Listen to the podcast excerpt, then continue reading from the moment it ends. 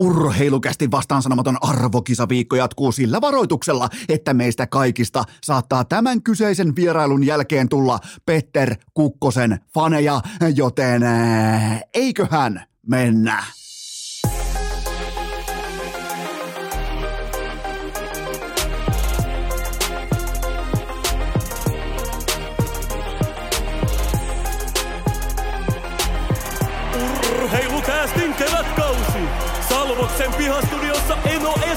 Tuottaja Kope ja Pikku Taavetti.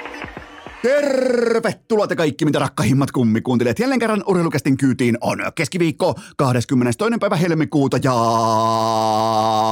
minä, tuottaja Kope ja Pikku Taavetti hautaan heti kärkeen erikseen alleviivata sitä tosiasiaa, että parhaita vierailuita ovat useimmiten ne, jossa vieras ei ihan tasan tarkkaan tiedä, mihin hän on päättänyt lähteä mukaan, kun hän on valinnut vaikkapa, äh, kuten vaikkapa kirjapromokiertueelle, kun lähdetään, niin siellä on totta kai, siellä on urheiluruutua, siellä on Yleä, siellä on Maikkaria, iltapäivälehtiä, niin Petter Kukkonen päätti, että mikä helvetti tää tällä ei urheilukäston. Se saapui tänne piskuiseen, kuulkaa, Hirsi-studion erittäin asiapitoinen linja edellä, kunnes se huomas, että tää on ihan absoluuttinen sellainen, mulla on täällä pellenkengät jalassa, ja tää on ihan täys sirkus välittömästi siitä sekunnista eteenpäin. Jokainen huomaa tuossa kyseisessä vierailussa, kun mä saan, kun mun, te, te voitte varmaan kuvailla sen hetken, tai tavallaan niin kuin ilmineerata itsellenne eteen sen hetken, kun mulla lamppu syttyy palamaan, että hei, Miten minä, Esko Seppänen, miten mä voin huijata mäkihypyssä ja tulla helvetin hyväksi? Niin te oikein näette sen energian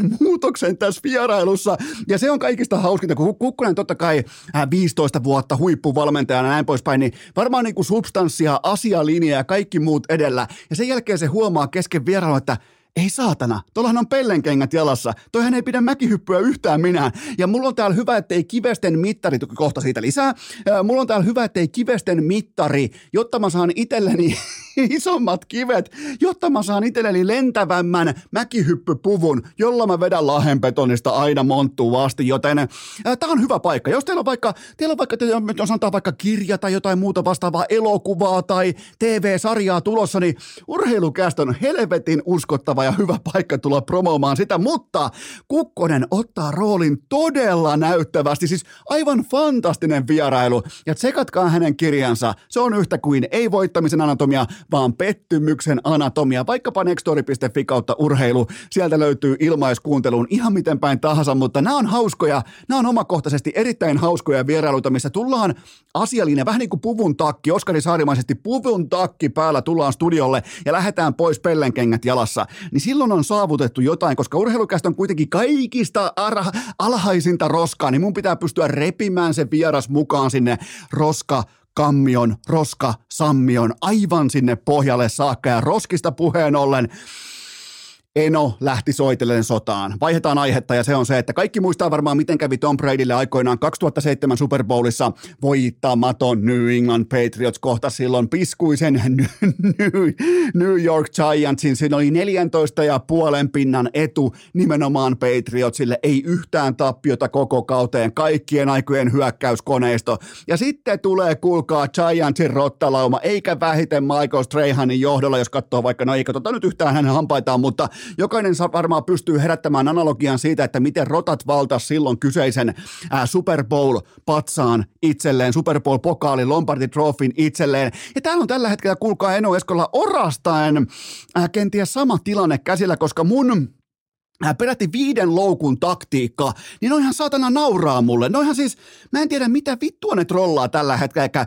kuten ja kaikki on, jotka ei ole kuunnellut vaikkapa niin kuin maanantain jaksoa ja se on teidän oma häpeä, niin siinähän julistetaan suuri rottasota alkaneeksi. Ja jokainen voi mennä sieltä kuuntelemaan lähtökohdat, mutta mä voin ihan suoraan nostaa kättä pystyä, että mun suhtautuminen rottien älykkyyteen ja niiden pelitapaan, pelitaktiikkaan, pelivalmiuteen ei ollut riittävä tässä kohdassa, koska mä ajattelin, että riittää pelkkä paikan päälle saapuminen vähän niin kuin SM Liigan jääkiekossa, että tosta noin pala, kuulkaa parmesaani juustoa, mulla on, jumalauta, mulla on täällä, mulla on täällä juustoa kuin Iivolla viime kaudella maailmankapissa, vai mulla on legryeriä täällä ja joka lähtöön löytyy, ja mä ajattelin, että tosta noin loukku tohon ja ei muuta kuin juuston pala tohon niin kuin piirretyissä ja yhtäkkiä se onkin siinä satimessa, niin nämä saatanan, siis miksi ei kukaan kertonut mulle, että rotat osaa kuljettaa sitä loukkua vaikkapa johonkin turvallisempaan paikkaan, että ne saa sen seinää vasten, jotta ne pystyy, niillä on ihan varmasti joku tällainen double team-tyyppinen systeemi, että toinen pitää loukun sitä ää, laukasinta pohjassa ja toinen ottaa sen juustonpalan ja sen jälkeen kipitetään niin kuin piirretyy jälleen kerran karkuun. Mua alkaa,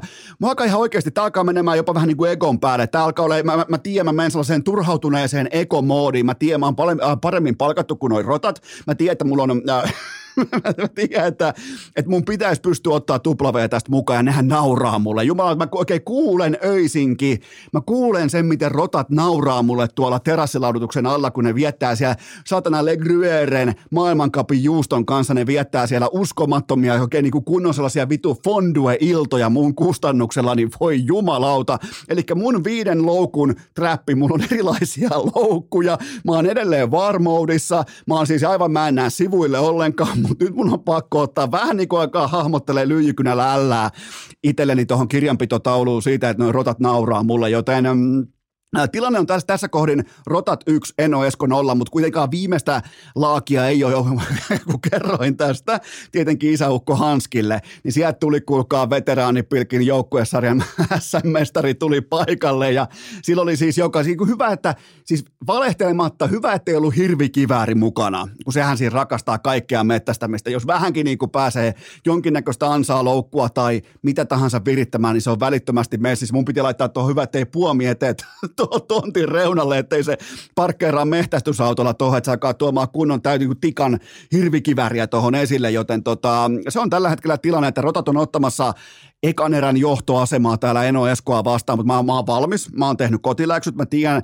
varsinkin suklaa juustogeimi on tällä hetkellä tosi hyvin hanskassa, mä oon nöyrtynyt, mua on nöyryytetty, että me tullaan näkemään todella vahvaa Eno Eskoa nyt versus Rotat tähän, kun mennään kohti perjantai-jaksoa, mutta nyt tässä keskiviikon jaksossa mulla ei ole mitään uutta raportoitavaa, paitsi se, että ne on pystynyt kokonaan, ne on yhden loukun kokonaan vienyt johonkin. Mä, mä, mä en tiedä, missä helvetissä se loukku voi edes olla. Ne on siis, ne on siis Mä en tiedä, onko se sulatettu se ja tehty joku fondue-padan ääressä jonkinnäköinen niin tina-kattaus vielä, että no mitä sä sait, mitä sä sait, onko se joku rottien uusi vuosi, onko, onko tällä hetkellä vaikka Roman Rotenbergillä tai onko, onko ilotulitus käynnissä, en tiedä, mutta yksi loukku on menetetty kokonaan, joten kyllä tämä on, tämä, tämä on jotakin suurta tällä hetkellä. Mä tiedän, että osa teistä tulee tänne vaikka NHL-aiheiden, tulee vaikkapa Planitsan MM-kisojen takia tähän kyseiseen jaksoon, niin kyllähän kovin otatus on tällä hetkellä Eno vastaan rotat tai rotta. Mä en tiedä, onko siellä useampia, mutta tämä yksi pystyy ainakin nyt pyörittämään ihan täyttä klinikkaa mua vastaan, mutta ei se mitään me syödään se paska, me mennään eteenpäin. Ja joo, paskan syönnistä puheen ollen urheilukästin hiihtosetit nyt viimeistä päivää kaupassa. Tänään ehdit vielä tilaamaan hikipanta.fi, eli kevyt, keväinen hiihtotakki ja hiihtopanta. Myös hiihtopantoja saa nyt ihan yleisön pyynnöstä, niitä saa myös ilman tätä settityyppistä pakettia, eli hiihtopannat on ny- nyt myös erillistuotteina saatavilla oikeastaan enemmän tai vähemmän äh, kevät hiihtokauden kunniaksi. Myös Kääriän bändivaunukamat hikipanta.fi on kuulkaa liikaa auki paitaa. Sieltä löytyy joka lähtöön, löytyy porkkanapöksyille omansa, joten se on yhtä kuin hikipanta.fi. Äh, mä kysyn teiltä, jatketaan seuraavaan segmenttiin, unohdetaan rotat. Vaikkakin tässä kyseisessä organisaatiossa joskus nakellaan vähän rottia jäälle, mutta äh, onko teillä arjessa tai vaikkapa työpaikalla niin sanottua firman miestä, firman henkilöä, firman naista, tiedätkö, aina valmis ylitöihin, aina talkoissa vaikkapa saunaillan kanssa, aina yhtiön logo edellä joka paikkaa, kaikki varmaan tunnistaa tämän persoonan. Niin mitäs tolloin kuitenkin aletaan sitten keskenään poikien kanssa vaikkapa pohtia? Keskimäärin siinä pohditaan tätä, että onkohan tuossa vähän liikaa samalla lautasella, koska tämä, kellä sen on uskomaton kuorma siinä lautasella hänen edessään, niin se on viimeinen ihminen koko firmasta, koko yhteisöstä, joka toteaa, että hei, mä voisin vähän keventää mun taakkaa. Se ei ikinä sano sitä, koska se on absoluuttisesti, se on hyvä sydäminen, se on hyvä ihminen ja se haluaa, että kaikki, kaikki muut syö paremmin kuin hän itse, joten hän ei koskaan myöskään itse vihellä peliä koskaan missään olosuhteissa poikki. Äh, hypätään tämän analogian kautta, koska kaikki varmaan pysty tunnistamaan ton ihmisen arjesta, ja se ei ole paha ihminen. Se on useimmiten aidosti vilpitön, hyvä, hyvä sydäminen. Se on muut oh, huomioon ottava. Se on se, joka useimmiten tekee myös joukkueestaan paremmin työpaikalla, koulussa, missä tahansa. Joten hypätään ää, tästä jääkiekkovuoren terävimmälle huipulle, ottakaa turvallinen asento, etenkin Tampereella, koska mun lähtökohta tähän kyseiseen hetkeen, kyseiseen tilanteeseen ja ennen kaikkea tulevaisuuteen on se, että Florida Panthersin tulee tehdä Matthew Katsakista organisaationsa kapteeni. Ja tämä ei ole mikään tällainen radikaali huuto, että nyt Barkovilta sellainen ratkoja neula mukaan ja se revitään helvettiin rinnasta. Ei missään nimessä vaan tämä on muutos, josta hyötyy sekä Barkov että Katsak, että ennen kaikkea koko organisaatio. Ne ajat on nyt kuulkaa ohi, kun kapteeni oli joukkueensa kunnioitetun koppipelaaja tai jotain muuta vastaavaa. Useimmiten äh, kapteeni oli myös monesti joukkueen paras pelaaja, niin kuin se tietyllä tapaa tässä tilanteessa myös toteutuu, tai ainakin toteutui. Ää, nyt tähän tarvitaan, me ollaan nyt todistettu se, että tähän tarvitaan sanavalmis persona, tähän tarvitaan luontainen esiintyjä. Ää, Barkov on se firma, firman mies, joka ikinä ei jätä menemättä johonkin PR-tilaisuuteen, johonkin äh, ihan sama mitä yhteistyökumppaneita, upeita äh, lastensairaalareissuja, mitä tahansa, puhumassa, äh, puhumassa yhteisölle, Barkov aina messissä, aina se rinnassa. Ja jotenkin siitä huomaa, että joskus, joskus ja sitten taas toisinaan tuntuu siltä, että tulee tietyllä tapaa seinä vastaan, että ei helvetti, taas tää on tätä, on All-Star-ottelua, kissan ristiäistä ja muuta vastaavaa, joten mm, niillä on nyt se persona, niillä on se supertähti, niillä on se, joka pystyy pyörittämään koko teatteria. Se on Matthew Katsak, siis hän on syntynyt kapteenipersonaksi. Hän on nimenomaan se, joka tuo sitä energiaa, se tuo sen mediaa, se on aina saatavilla, se on aina sanavalmis, se on aina, se puhuu ennen kaikkea natiivikieltään, kun taas toisaalta Barkov joutuu koko ajan harkitsemaan ja puntaroimaan sitä, että mitä hän sanoisi mahdollisimman vähän, jotta hän ei sano mitään, mutta ei kuitenkaan ole töykeä. Jokainen varmaan ymmärtää, minkälainen henkinen painolasti toi on Barkoville. Ihan joka ikinen helvetin päivä, ja se ei voi olla näkymättä tuolla kaukalossa – Mä, mä, ainakin omakohtaisesti tässä kohdassa, jos mä olisin Florida Panthersin jonkinnäköisessä eksekuuttiva roolissa, niin mun ensimmäinen pohdinta olisi se, että miten mä pystyn vapauttamaan Barkovia arjessaan sille tasolle, että hän on kaukalossa premium-tuote, eli paras mahdollinen Barkov, eli koko NHL mittakaavassa suurin piirtein top seitsemän pelaaja. Se olisi mun ensimmäinen kysymys. Ja mitä se C tekee siinä rinnassa? Se tuo ihan täysin ylimääräistä turhaa vastuuta Barkoville. Ja varsinkin kun puhutaan Sunriseista, puhutaan Floridasta, puhutaan jäähallista, joka on hyvä, ettei mm, rinnakkaissivu oheistuotteena jollekin kauppakeskukselle, niin, niin tota, minkä takia siellä pitää olla näin merkittävä pelaaja roolissa, jonka kanssa hän nyt ei ihan selvästikään ole sinut? Barkov kärsii tällaisesta orastavasta Ville Peltonen syndroomasta. Logo on hän oikeasti välittää siitä logosta, niin kuin Peltonen IFK-logosta, kuten myös Barkov äh, Florida Panthersin logosta. Ja, ja, ja nyt ollaan nähty, mihin se johti vaikka Peltosen tapauksessa äh, syksyllä IFKssa, näin poispäin. Nyt me nähdään samoja elementtejä, hän välittää liikaa, eikä sitä pysty leikkaamaan Barkovista pois. Hän, hän tietää, että tuohon tarvitaan nyt ihan oikeasti, tuohon tarvitaan se, joka on saatavilla, nimenomaan äh, kuka on tuossa organisaatiossa se, joka pystyy ottaa tuon viitan kannettavaksi vaikka välittömästi tänä kyseisenä päivänä. Joten Barkovilta se pois rinnasta ja tämä, koko tämä tiiliskivireppu, se putoaa oitisharteita, mutta nyt se aika on kypsä, koska nyt niillä on se todellinen kapteenipersona, se joka on valmis ottaa somet vastaan, mediat vastaan, yhteistyökumppanin tapaamiset vastaan, kaikki kissan ristiäiset vastaan, natiivi omalla kielellä, että se ei ole minkään sortin venymistä tai esittämistä se performointi. Joten tästä syystä Barkovilta, C pois rinnasta ja Matthew Katsakista Florida Panthersin seuraava tuleva kapteeni. Urheilukääst! Muut tanssivat rintamasuunta edellä – Ari-Pekka Selin. Tähän kaikki te tosielämän kapteenit äärimmäisen tarkkaan, nimittäin en ole teille kaupallinen tiedote ja sen tarjoaa Nextory. Menkää nextory.fi kautta urheilu. Saatte kuusi viikkoa ilmaiskuunteluaikaa Suomen parhaasta äänikirjapalvelusta. Siellä on nimittäin Petter Kukkosen pettymyksen anatomia. Menkää ottamaan kuulolle. Eli se on nextory.fi kautta urheilu. Se on nextory.fi kautta urheilu ja sieltä Petter Kukkosen pettymyksen anatomia. Te nimittäin rakastutte tähän kyseiseen persoonaan, ettekä vähiten murteen johdosta tämän kyseisen jakson vierailussa, joten ottakaa haltuun nextory.fi kautta urheilu. Tähän kylkee myös toinen huippunopea kaupallinen tiedote, sen tarjoaa Leader. Kaikki tietää homman nimensä on hiihtolomakausi ja ne piirtää, kellä on liideriä.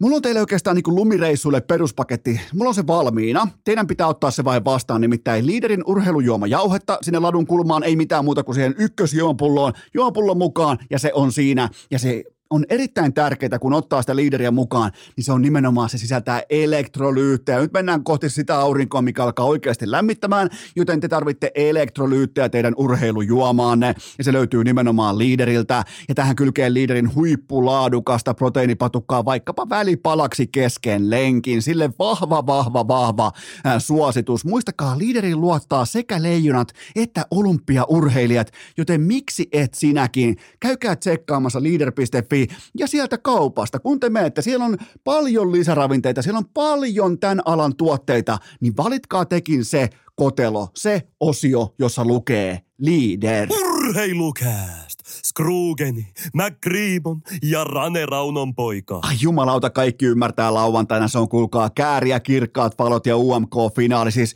miettikää kääriä, UMK lähtee edustamaan, jos hän voittaa, kun hän voittaa, kuten hän myös tulee voittamaan Enoeskon garantilla. Miettikää, Kääriä lähtee edustamaan Suomea Euroviisuihin. Siis äh, te, teistä varmaan aika moni on elänyt kuitenkin siinä maailmassa, missä Käärien kaikki toiminta on ihan silkkaa pelkkää ja varsin vilpitöntä pelleilyä. Vähän niin kuin yhtäkkiä urheilukästä lähtisi edustamaan Suomea yhtään mihinkään. Joten tässä on, tässä on tällaista niin kuin tietynlaista veljesrakkautta olemassa, että kääriä lähtee edustamaan koko Suomea laulukilpailuihin potentiaalisesti, niin mulla on tosi vaikea tulla sen asian kanssa sinuiksi. Mulla on siihen, onneksi mulla on kuitenkin vielä niin täys keskiviikko, täys torstai, täys perjantai, koska lauantaina mun pitää olla valmis siihen, että kääriä lähtee Euroviisuihin. Ja miettikää, mä saan tapettua rotat ja sitä ennen kääriä lähtee viisuihin, niin meillä on paketti valmis. Joten tää on hieno, tää on upea, tää on kaiken kaikkiaan uskomaton hetki. Ja jos sä oot tullut tämän koko matkan messissä ihan sieltä jaksosta yksi alkaen, kuten myös kääriä,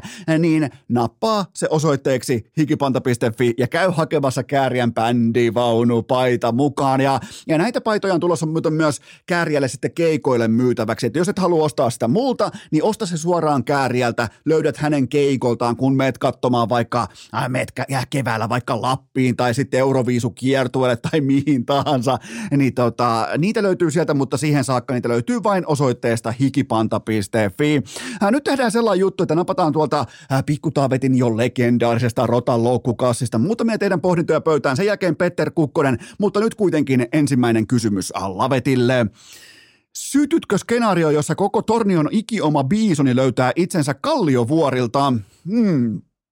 No siis Mikko Rantanenhan tätä asetelmaa ja ajatelmaa jo hehkutti Touru ja Hofreinin vieraana, mutta mm, Onhan tämä siis, jos lähdetään siitä, että tämä on romantiikaltaan upea idea, mutta mitä tuolla tehdään sen kolmen megan liuskan kanssa? Se on kuitenkin sellainen asia, mihin mä haluaisin jonkinnäköistä matemaattista päättelykykyä, että miten yksikään organisaatio ottaa nollatason pelaajalta kolmen megan liuskaa vastaan. Se ei ole sellainen skenaario välttämättä, koska sitten tulee kaikki RFA-oikeudet mukana ja kaikki muu vastaava, vastaava tota, tavallaan niin kuin ylimääräinen sisältö saapuu Puljujärven messissä, niin kyllä mä kiertäisin edelleen Puljun verrattain kaukaa tässä tilanteessa, koska hänen plusmerkkisyys kentällä, niin se on kuitenkin se on jatkuvan debatoinnin alaisena.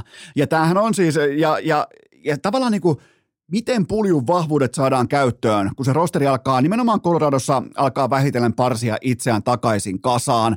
Joten mä en välttämättä ihan hyppää tähän Mikko Rantasen puljuhehku bändivaunuun, vaikka myöskään sitä väheksy yhtään, koska kyllähän Rane ja mun mielestä on hienoa, että Rane, silloin kun puljulla menee heikosti, niin Rane jopa niin kuin Tamperingin sakkojen uhalla kehuu puljua maasta taivaaseen, joten mä arvostan sitä. Mun mielestä siinä on tällaista tietynlaista niin kuin, johtajuutta, aatelisen elkeitä, koska Rane on kuitenkin tällä hetkellä yksin siellä ihan vuoren huipulla, kun puhutaan äh, suomalaisesta jääkeikosta, niin tämä on tietyllä tapaa myös ele hänen kannaltaan, että äh, tukee puljua näinä vaikeina aikoina, kun puljulla nyt yksinkertaisesti vaan ei meinaa riittää NHL.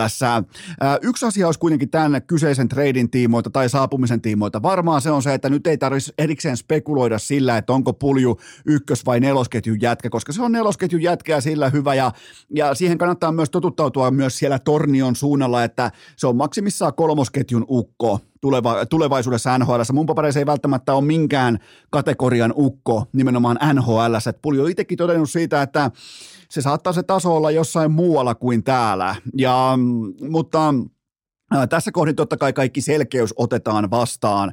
Nimenomaan se, että pulju löytäisi selkeämmän roolin kuin Edmontonissa, jossa tuntuu, että koko ajan vaihtuu ykkös, kakkos, kolmos, nelosketju, milloin ollaan waiver-huhuissa, milloin ollaan trade-huhuissa, milloin ollaan katsomossa, milloin tulee vaikka Jak- Yamamoto tulee takaisin kokoonpanoon, pitää löytää lisää käppitilaan, okei, pulju on waiveres, okei, ei olekaan, sen jälkeen jotkut muut lähtee AHL, niin niin kyllähän tämä on helvetinmoinen sekameteli puuro, mitä tuolla Edmontonissa syödään puljun tiimoilta.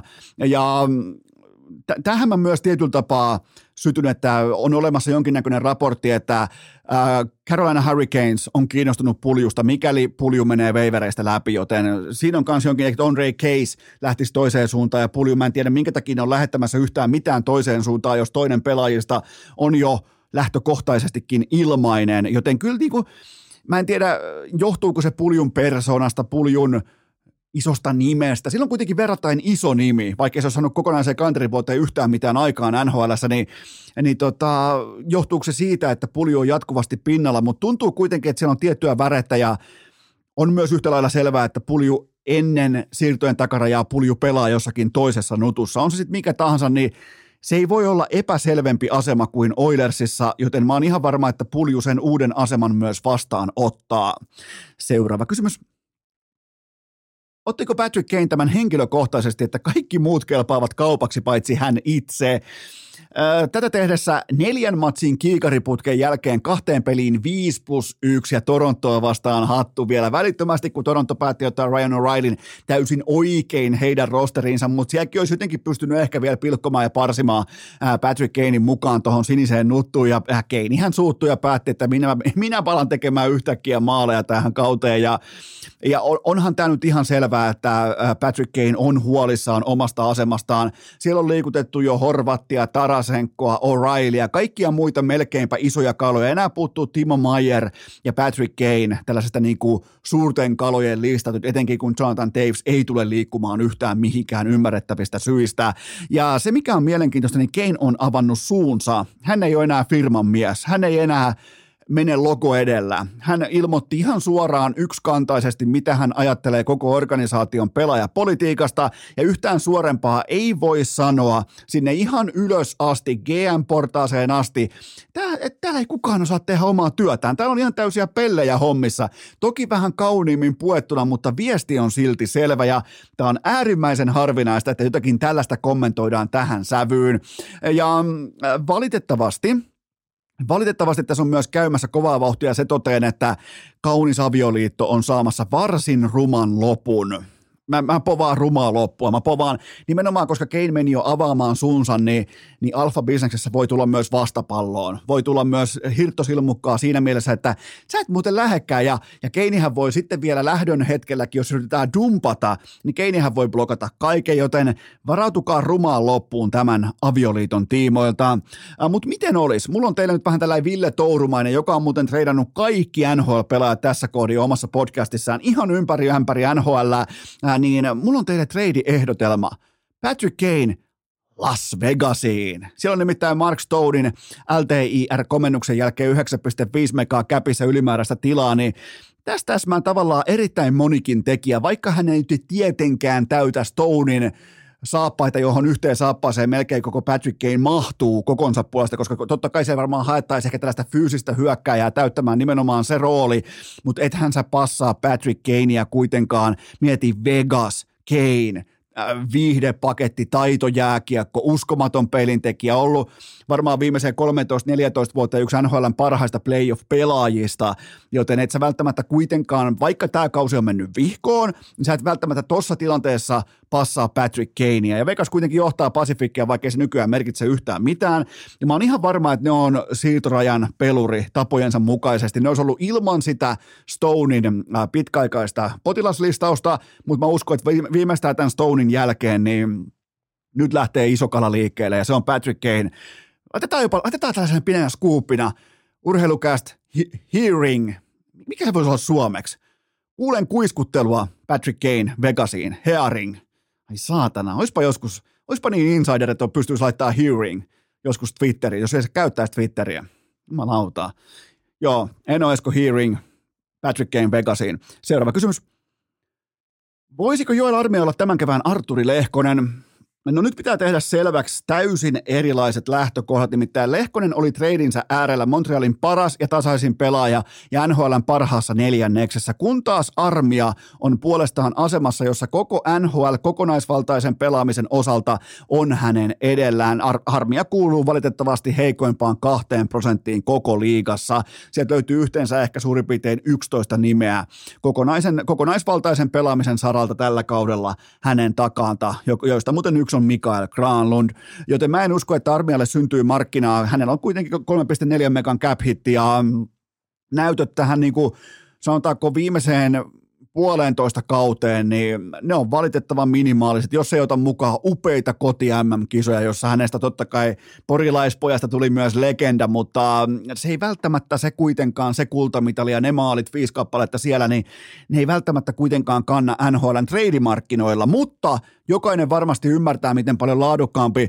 hankinta vaikkapa johonkin tiukkaa playoff pushiin tai kevään pelaamiseen armia olisi kuin vaikkapa Puljujärvi. Mä toivon, että jokainen ymmärtää sen, että kun kummankin tuotanto ja numerot on ne laahaa, mä otan kerran kerrasta aina ja sunnuntaina kahdesti, mä otan aina otan armian ennen puljua mun joukkueeseen, joka ikinen kerta, mutta, äh, mutta ei ole siis Joel Armian. Tämä ei toimi tämä vertaus, että armia olisi tämän kevään Lehkonen, koska Lehkonen oli aivan eri tasolla, kun taas armia on etsinyt puolitoista kautta omaa pelaamistaan. Tykkään kummastakin pelaajatyypistä, tykkään kummastakin persoonasta, mutta markkina ei synny armialle näillä näytöillä samalla tavalla. Seuraava kysymys minkä, varan, äh, minkä varausvuoron uskaltaisit käyttää Matvei Mitskoviin? Tästä tulee varmaan kevään ja kesän kuuma debatti, mutta mä varmaan aloittaisin kolmannesta kerroksesta eteenpäin. Ihan siis täydellä niin lottojokerityyppisenä ammuksena johonkin pimeyteen. Eli Matvei Mitskov on eittämättä ihan siellä jossain Conor Bedardin jälkeen – ykköstargettien, ykköslahjakkuuksien joukossa, mutta hän on kuitenkin vuoteen 2026 kesään saakka Pietarin SKAn omaisuutta, kun taas SKA on puolestaan Putinin lähipiirin omaisuutta, joten sä et välttämättä halua survoa sun käsiä tähän kyseiseen paskaan. Ja, ja tässä tapauksessa paskaan toi koko no oikeastaan Imatrasta idemmäksi, niin voi alkaa laittaa ihan kunnolla kilometrejä pinoa, niin, niin sieltä sitä löytyy, mutta tota, mä varaisin pakon edessä, varaisin hänet vain ja ainoastaan ohuen futurin hengessä, enkä jättäisi minkäännäköistä potentiaalia sille, että hän joskus tulisi mun NHL-organisaatioon ja mä en pystyisi kilpailemaan palkassa, mä en välttämättä saisi hänen edes yhteyttä, plus sitten jos mä saisin hänen yhteyden ja saisin hänet naarattua jotenkin mun organisaatioon, niin, niin se on kuitenkin Pietarin SKAn omaisuutta ja mä, mä pysyisin, oikeastaan mä Mä, mä totean, että Matvei Mitskov ei ole varauskelpoinen pelaaja. Vaihdetaan mun, mä vaihan lennosta mun mielipidettä, ettei tarvitse jaaritella. En varaisi millään vuorolla Matvei Mitskovia. Seuraava kysymys. Onko Kristian Vesalainen parempi vai huonompi pelaaja kuin neljä vuotta sitten? No niin, tästähän saatiin oikein kunnon otsikko mankeli kuumaksi, että mitä äh, coach Jukka Jalonen sanoi tai analysoi äh, Vesalaisen pelaamista. Ja äh, Vesalainen tietenkin on parempi pelaaja kokonaisvaltaisesti, mutta mä oon aika varma, että Jalonen eittämättä puhui kiekollisista valmiuksista niiltä osin kuin hän Vesalainen ei päässyt missään kohdin toteuttamaan sitä niin sanottua omaa peliään Winnipeg Jetsin organisaatiossa, mikä on myös urheilukästissä aika – väkevästi dokumentoitua. Tällä hetkellä Vesalainen IFKssa 31 matsiin vaikean alun jälkeen 13 kaappia 26 tehopauna ja etenkin YVllä merkittävä ase. Tota laukausta muuten ei ollut aikoinaan Vesalaisella, kun hän lähti silloin kohti Pohjois-Amerikkaa. Toi on, uusi, toi, on, toi on uusi ase ja toi on erittäin tervetullut ase sekä hänen pelaamisensa että Helsingin IFKlle. Tullaan, mä ennustan teille, koska mä, mä oon aika hyvin pysynyt trackillä siitä, että mä oon aika – väkevästikin Vesalaisen bändivaunussa. Mä oon nähnyt hänessä pitkään NHL pelaamaan muutaman ällän ottanut siitä jo vastaan, koska mä oon todennut, että okei, oli väärässä, nostan käden pystyyn, mutta mä silti ootan Vesalaiselta todella kovaa kevättä. Ihan siis samaa tasoa kuin vaikkapa Roope Hintsiltä, tismalleen muuten samassa pelipaidassa useampi vuosi takaperin. Mä otan Vesalaiselta todella jämptiä kevättä. On mainettaan parempi pelaaja, on parempi pelaaja kuin neljä vuotta sitten, vaikka mun mielestä Jalonen ei myöskään tätä suoranaisesti tarkoittanut, mutta mä, mä oon luottanut pitkään Vesalaiseen ja mun mielestä silloin kyky pelata jääkiekkoa huipputasolla ja no kertokaa mulle läpimurrot Winnipeg Jetsissä. Näyttäkää mulle ne pelaajat, jotka on siellä, jotka ei ole ihan ykköskategorian lahjakkuuksia. Näyttäkää mulle läpimurtopelaajat Jetsistä. Listaa ihan rauhassa vaan. Otat kynä ja paperia ja listat sen mulle sen listan nyt tähän. Aika hiljasta on, joten tota, mä, mä uskon Vesalaiseen. Seuraava kysymys. Uskotko, että Lauri Markkanen aloittaa vihakiertueen tähdistöpelin drafti farsin johdosta?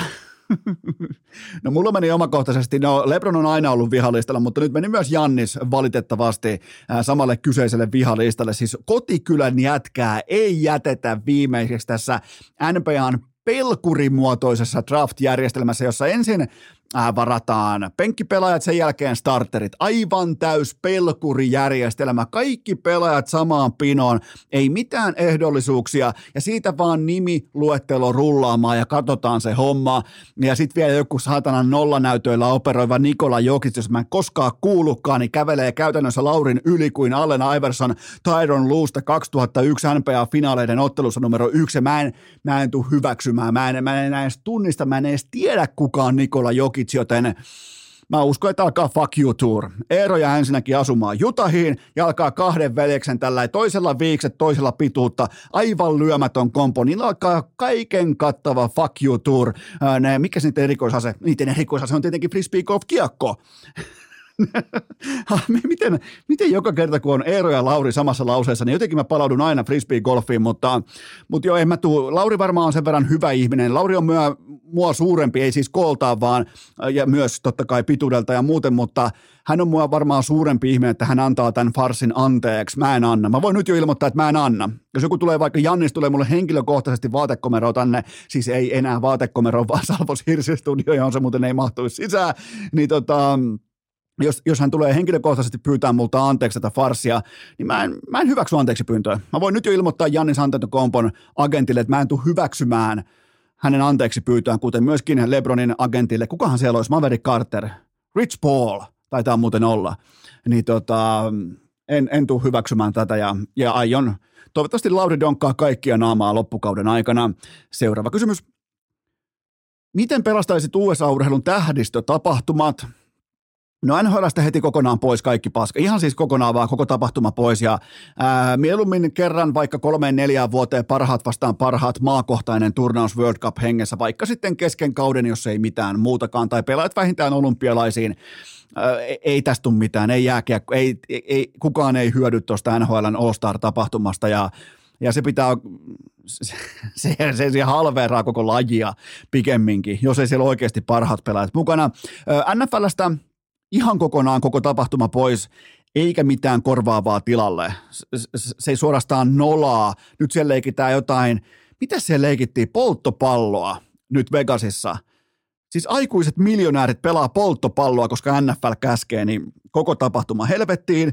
Ja NBA, äh, siinä on ehdottomasti eniten potentiaali, mutta ei tämä nyt kuulkaa, tämä halveraa sitten taas faneja.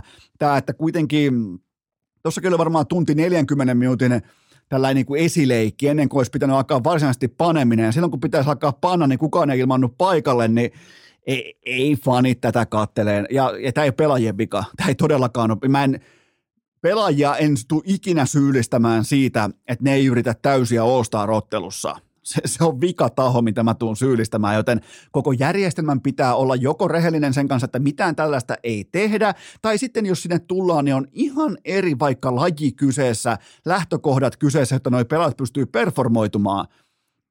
Tämä ei vie tällä hetkellä yhtään mitään eteenpäin, ja USA-urheilulla keskimäärin muutenkin on, niillä on paljon kysymyksiä itsensä kanssa sen osalta, että mihin helvettiin näitä All-Star-otteluita tai tapahtumia tarvitaan – Mä en, mä en ole vieläkään, se ei näy taloudessa, se ei näy fanimäärässä, se ei näy myydyssä fanikamassa, se ei näy revenyyssä, se ei näy, mi, missä se näkyy? Media tykkää näistä. Me, medialla kerrankin on kaikki tähtivoima, etenkin NBAssa, samojen ovien sisällä suurin piirtein neljän päivän ajan. Ja näyttäkää mulle muut voittajat kuin media.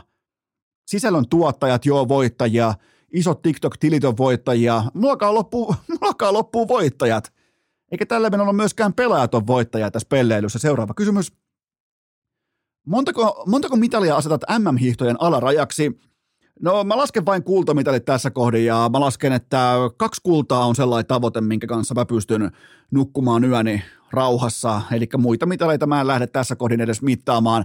Iivo ja Kerttu pitkillä matkoillaan kultaa Suomeen tai koko kisat on sitten ihan täysin boost. Eli niskasten niskasten bändivaunussa, niskasten varassa ollaan aika voimakkaasti, eikä siis mitään pois niitä tahoilta, joille pronssi on yhtä kuin kultaan, mutta ja pikemminkin päinvastoin. Me tullaan varmaan näkemään taas jotain yllättävää yllätyksiä, me tullaan näkemään jättimäisiä tuuletusjuoksuja, kuten vaikka Petter Kukkoselta muutama vuosi takaperin, mutta kyllä mä lähden kahdesta kultamitalista tai boost-tyyppisestä ajatelmasta. Mun mielestä on turha lähteä edes tavoittelemaan tai pukea mitään kumihaalaria päälle sen takia, että tonne ei lähdetä oikeasti voittamaan. Niin ja kisat alkaa nyt Viaplayta torstaina, tai no alkaa ja alkaa, se on perinteisen sprintit torstaina. Oikeastaan kisat alkaa vasta perjantaina, kun on miesten skiatlon edessä, joten silloin tullaan näkemään jo varsin, varsinkin Iivosta tullaan näkemään perinteisen osuudelta, että mitä se on sitten viides päivä maaliskuuta kudinkuusmatkalla, mutta hmm, Kyllä mä oon, mä oon valmis kahteen kultaan, muutamaan lisämitaliin. Ja muistakaa, mitalikaffat toki juodaan normaalisti. Mitalikahvikupit tällä hetkellä hikipanta.fi. Seuraava kysymys. Mitä terveisiä lähetät urheilijoille, jotka kitisevät apurahastaan? Varmaan lähtisin liikkeelle siitä, että vähemmän bisnesluokan lentoja ja enemmän sisään meneviä toistoja, joten ei mulla oikeastaan tähän mitään sen kummosempaa. Ehkä mä vielä huutaisin perään, että... Topi! Topi! Mutta se mikä on oikeasti, jos ihan vakavissaan puhutaan, mun mielestä se on tärkeää, että urheilijat ymmärtää oman positionsa, oman oikeutensa, oman asemansa ja heillä on täysoikeus myös näistä valittaa. Et se ei ole mitään välttämättä pelkästään kitinää tai no, muutamalta urheilta tietenkin on, mutta ähm, se on hyvä, että on olemassa myös instansseja ja menettelytapoja, joissa turvataan se urheilijan selusta, että se on mennyt nimenomaan oikeuden puitteissa se asia koko se kokonaisuus ja prosessi se on mennyt oikein. Mutta niin kauan kuin tätä apurahaa jaetaan, niin on pommi varmaan se, että niin kauan siitä myös valitetaan. Se, se, se on aivan täysin seinävarma juttu, joten tähän kohtaan pieni tauko ja sen jälkeen sitten Petter Kukkonen. Urheilukääst!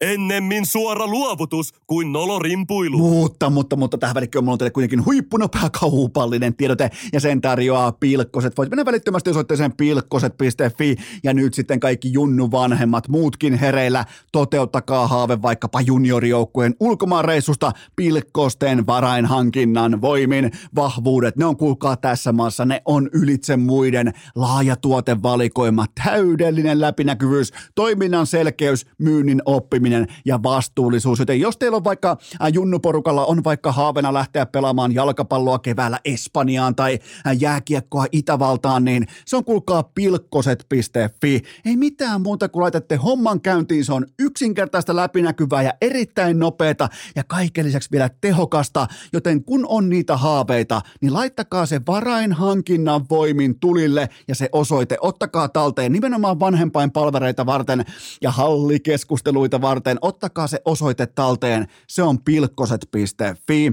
Tähän kylkee myös toinen huippunopea kauhupallinen tiedote ja sen tarjoaa AT Aurinkopaneelit. Nyt nimittäin etitään myyjää, jolla on joko CV tai motivaatio iskussa ja jos sulla on molemmat, niin bingon, kuulkaa, kili, kili, kili, kili, ääni kuuluu tässä vaiheessa.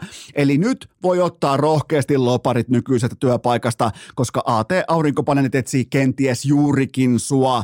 Räjähdysmäisesti kasvava ala. Kauppa käy kuin siima ja keskiansio on kuusi ja, kuusi ja, pihti kuusi ja puoli tonnia kuukaudessa, joten hakemusta sisään ataurinkopaneelit.fi ja nimenomaan sillä asenteella, että tuolla susta koulitaan sitten se ykköstykki, ykkösmyyjä. Siellä ei hopeamitaleita jaeta, joten kun sä haluat kouluttautua, kun sä oikeasti haluat myydä arvokkaita tuotteita, niin sä menet osoitteeseen ataurinkopaneelit.fi. Muistakaa 6,5 tonnia. Ja nimenomaan nyt, jos sä oot jo laadukas myyjä jossain muualla ja sä oot tylsitynyt sun työpaikkaa, niin vaiha duunia ataurinkopaneelit.fi ja nyt ääneen tunteiden vuoristoratajarrumies Petter Kukkonen. Pelimatkan bussi ankara paskanhaju, edessä varma L ja kuulokkeissa urheilukääst. On aika toivottaa tervetulleeksi urheilukästin seuraava vieras, joka tunnetaan erityisesti siitä, että yhdellä twiitillä voi ilmoittaa, että mä lähden nyt kulkaa menemään. Hän on todennäköisesti Suomen urheilukansan kaikkien aikojen pettynein yksittäinen ihminen, Petter Kukkonen. Tervetuloa urheilukästiin. Kiitos, kiitos.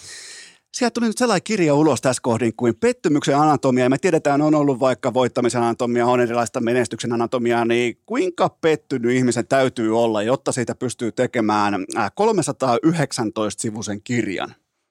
Elää ei se niin kauhean pitkä. Se edelleen oli 756 sivua, mutta tota, lähtökohdat on luotu sillä, että on, on tuolta Lieksasta kotosi ja, ja tottunut tämmöiseen sarja epäonnistujan rooliin, niin mitä muuta sitä oikein voi odottaa elämältä. Ja, mutta on se niin sekin pointti taas sitten, tällä niin puolirehellisiä ollaan, että, että niin kun, minäkin on näitä menestysoppaita, kuinka olet miljonääriksi ja kuinka voit maailmanmestaruuden ja hyvä, hyvä elämä opuksen niin lukenut – lukenut tota, vaikka kuinka paljon, niin niistä alkaa niin mittat olla jossakin vaiheessa täyteen. Ei, ei, ei niitä oikein enää jaksa. Et mä haistan tuossa niin markkinaraaa, että nyt pitää niin meille pettyneille ihmisillekin olla, olla tota, vähän luettavaa. Tämä pelkästään tämä nimi, tämä kirja on nyt siis kaupoissa. Se on tota, nimenomaan nyt niin kuin tätä, tämä jakso, totta kai tämä on nyt keskiviikon jakso, niin se on nyt eilen tiistaina tullut julki. Niin, niin nyt voidaan vähän niin kuin tavallaan voidaan myös aika matkustaa. Minkälaista vastaanottoa odotat nyt? Totta kai tämä kaikki on jo, tämä on koettua elämää siinä kohdin, kun tämä on tullut ulos, mutta minkälaista vastaanottoa odotat?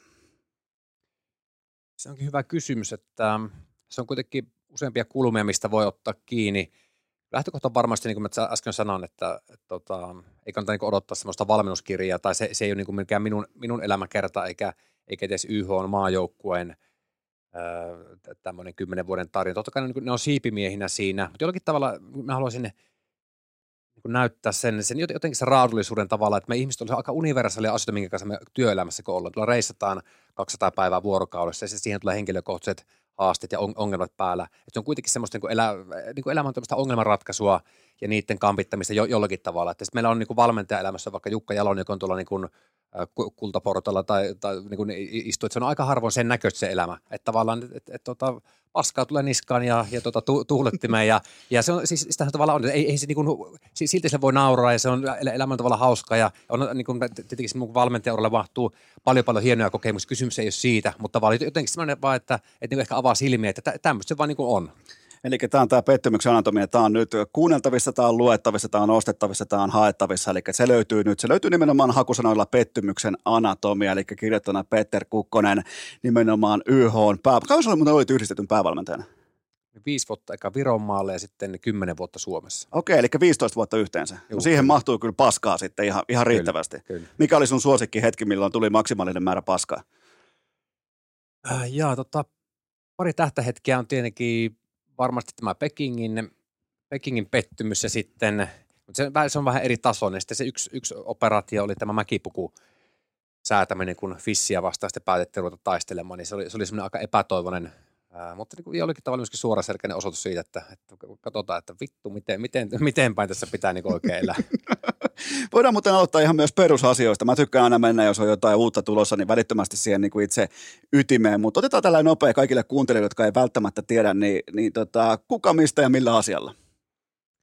Niin, siis tota, äh, minä olen lähtöisin Lieksasta, Petter Kukkonen nimi, tämmöinen urheilujätkä on ollut pienen ikäinen, 41 vuotta on ikää, sitten monen mutkan kautta – urheilun tai liikkumisen jollakin tavalla ohjaamana on päätynyt Jyväskylään, on käynyt Vuokatin tai Sotkamon urheilulukiot, äh, Hämeenrykmentin ur- urheilukoulut, on asunut Kuopiossa ja nyt sitten Jyväskylässä liikuntatieteitä opiskellut myös ja, ja, ja on kaksi poikaa ja vaimoja ja, ja se, se, se, semmoinen jätkä minä olen. Ja, tota, ää, tietenkin tämä yhdistetty on niin kuin leimannut itseään aika paljon tässä, mutta, mutta niin kuin, niin kuin aika laaja, tykkään urheilusta ja on pohtinut sitä, sitä urheilua kautta liikkumista myös sillä tavalla niin kuin isommassa mittakaavassa, että mitä meidän suomalaisten pitäisi olla, miksi me ollaan vaikka norskia niin paljon jäljessä ja näin. Ja kirjoittelen kirjoja nyt, vähän luentokeikkoja on tehnyt ja Jyväskylän kaupungilla tällä hetkellä tein ihan oikeita töitä, kehitän meidän Laajavuoren hienoa liikunta-aluetta sie- siellä ja ja mitä mä muuta. Niin se, se, se no, no Ylellä asiantuntijakuvia teen, että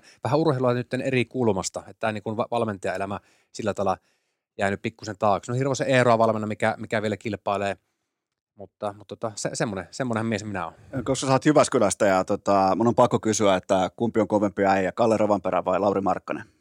Mä niin Markkasta komppaisin tässä kohtaa, että valtavan kilpailtu laji ja hieno urheilija, joka, joka niin se, niin minun silmissähän sitten NBAhin päästessään oli jo mielettömän kova kaveri, mutta ei kuitenkaan sitä niin staraluokkaa. Sitten teki rytminvaihoksen vielä jonkun artikkelin luvin tästä, että, että muutti vähän treenaamista, pisti itsensä niin huippukuntoon. Nyt on yksi, yksi niin kuin kaikkien oikein parhaista ja pakko niin kuin nostaa hattua, että mieletön urheilija. Otetaan muutama tällainen lämmittelykysymys. Miten sä kuvailet itseäsi? Tämä on fanikysymys myös samalla. Tämä on tullut mulle tuonne tota, Instagramin inboxiin eräältä nimeltä mainitsemattomalta kenties urheilun harrastajalta. Niin hän kysyy, että miten kuvailet sun piskuista puolimaraton harrastusta tällä hetkellä tai sun suorituksia puolimaratoneilla? No vähän niin kuin jäissä viime, viime aikoina ollut, että mä otin muuten vuosi sitten semmoisen projektin, että kokeilin pari-kolme kertaa viikossa lenkkeili ja sitten tota, mikähän 1.28 30 minun aika oli Jyväskylässä Finlandia maratonilla. Mu- muutama semmoisen on, on kokeillut, mutta ei, ei ole niin pokkaa lähteä pitemmälle.